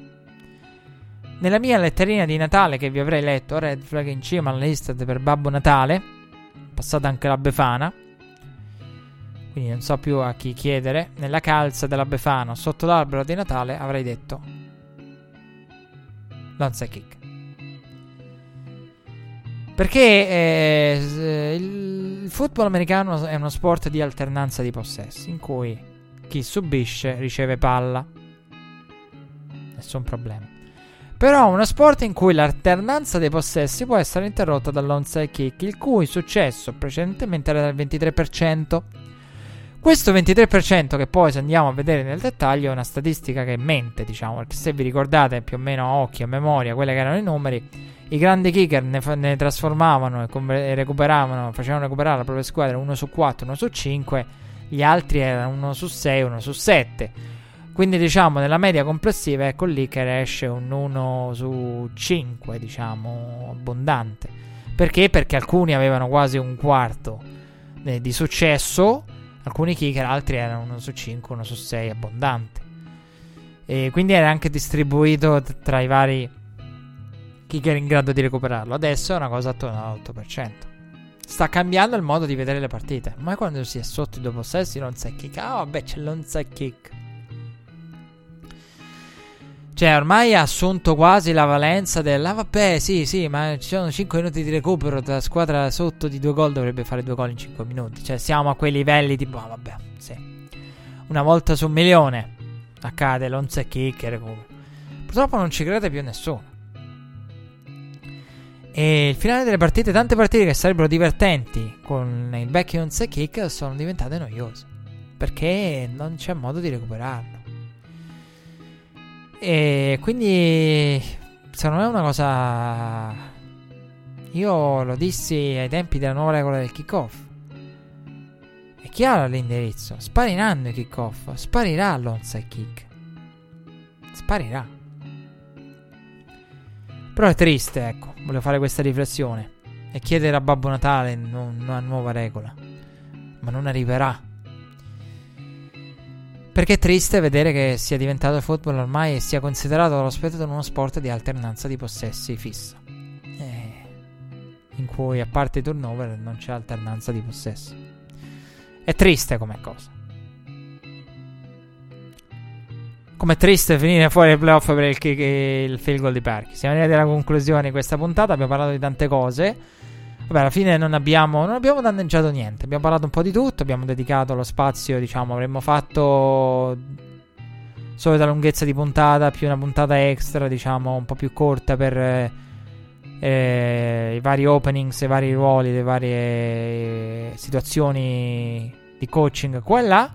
Alla fine è uscita fuori una puntata unica con formato lungo. Quindi, bene o male, sì, sono due puntate in una.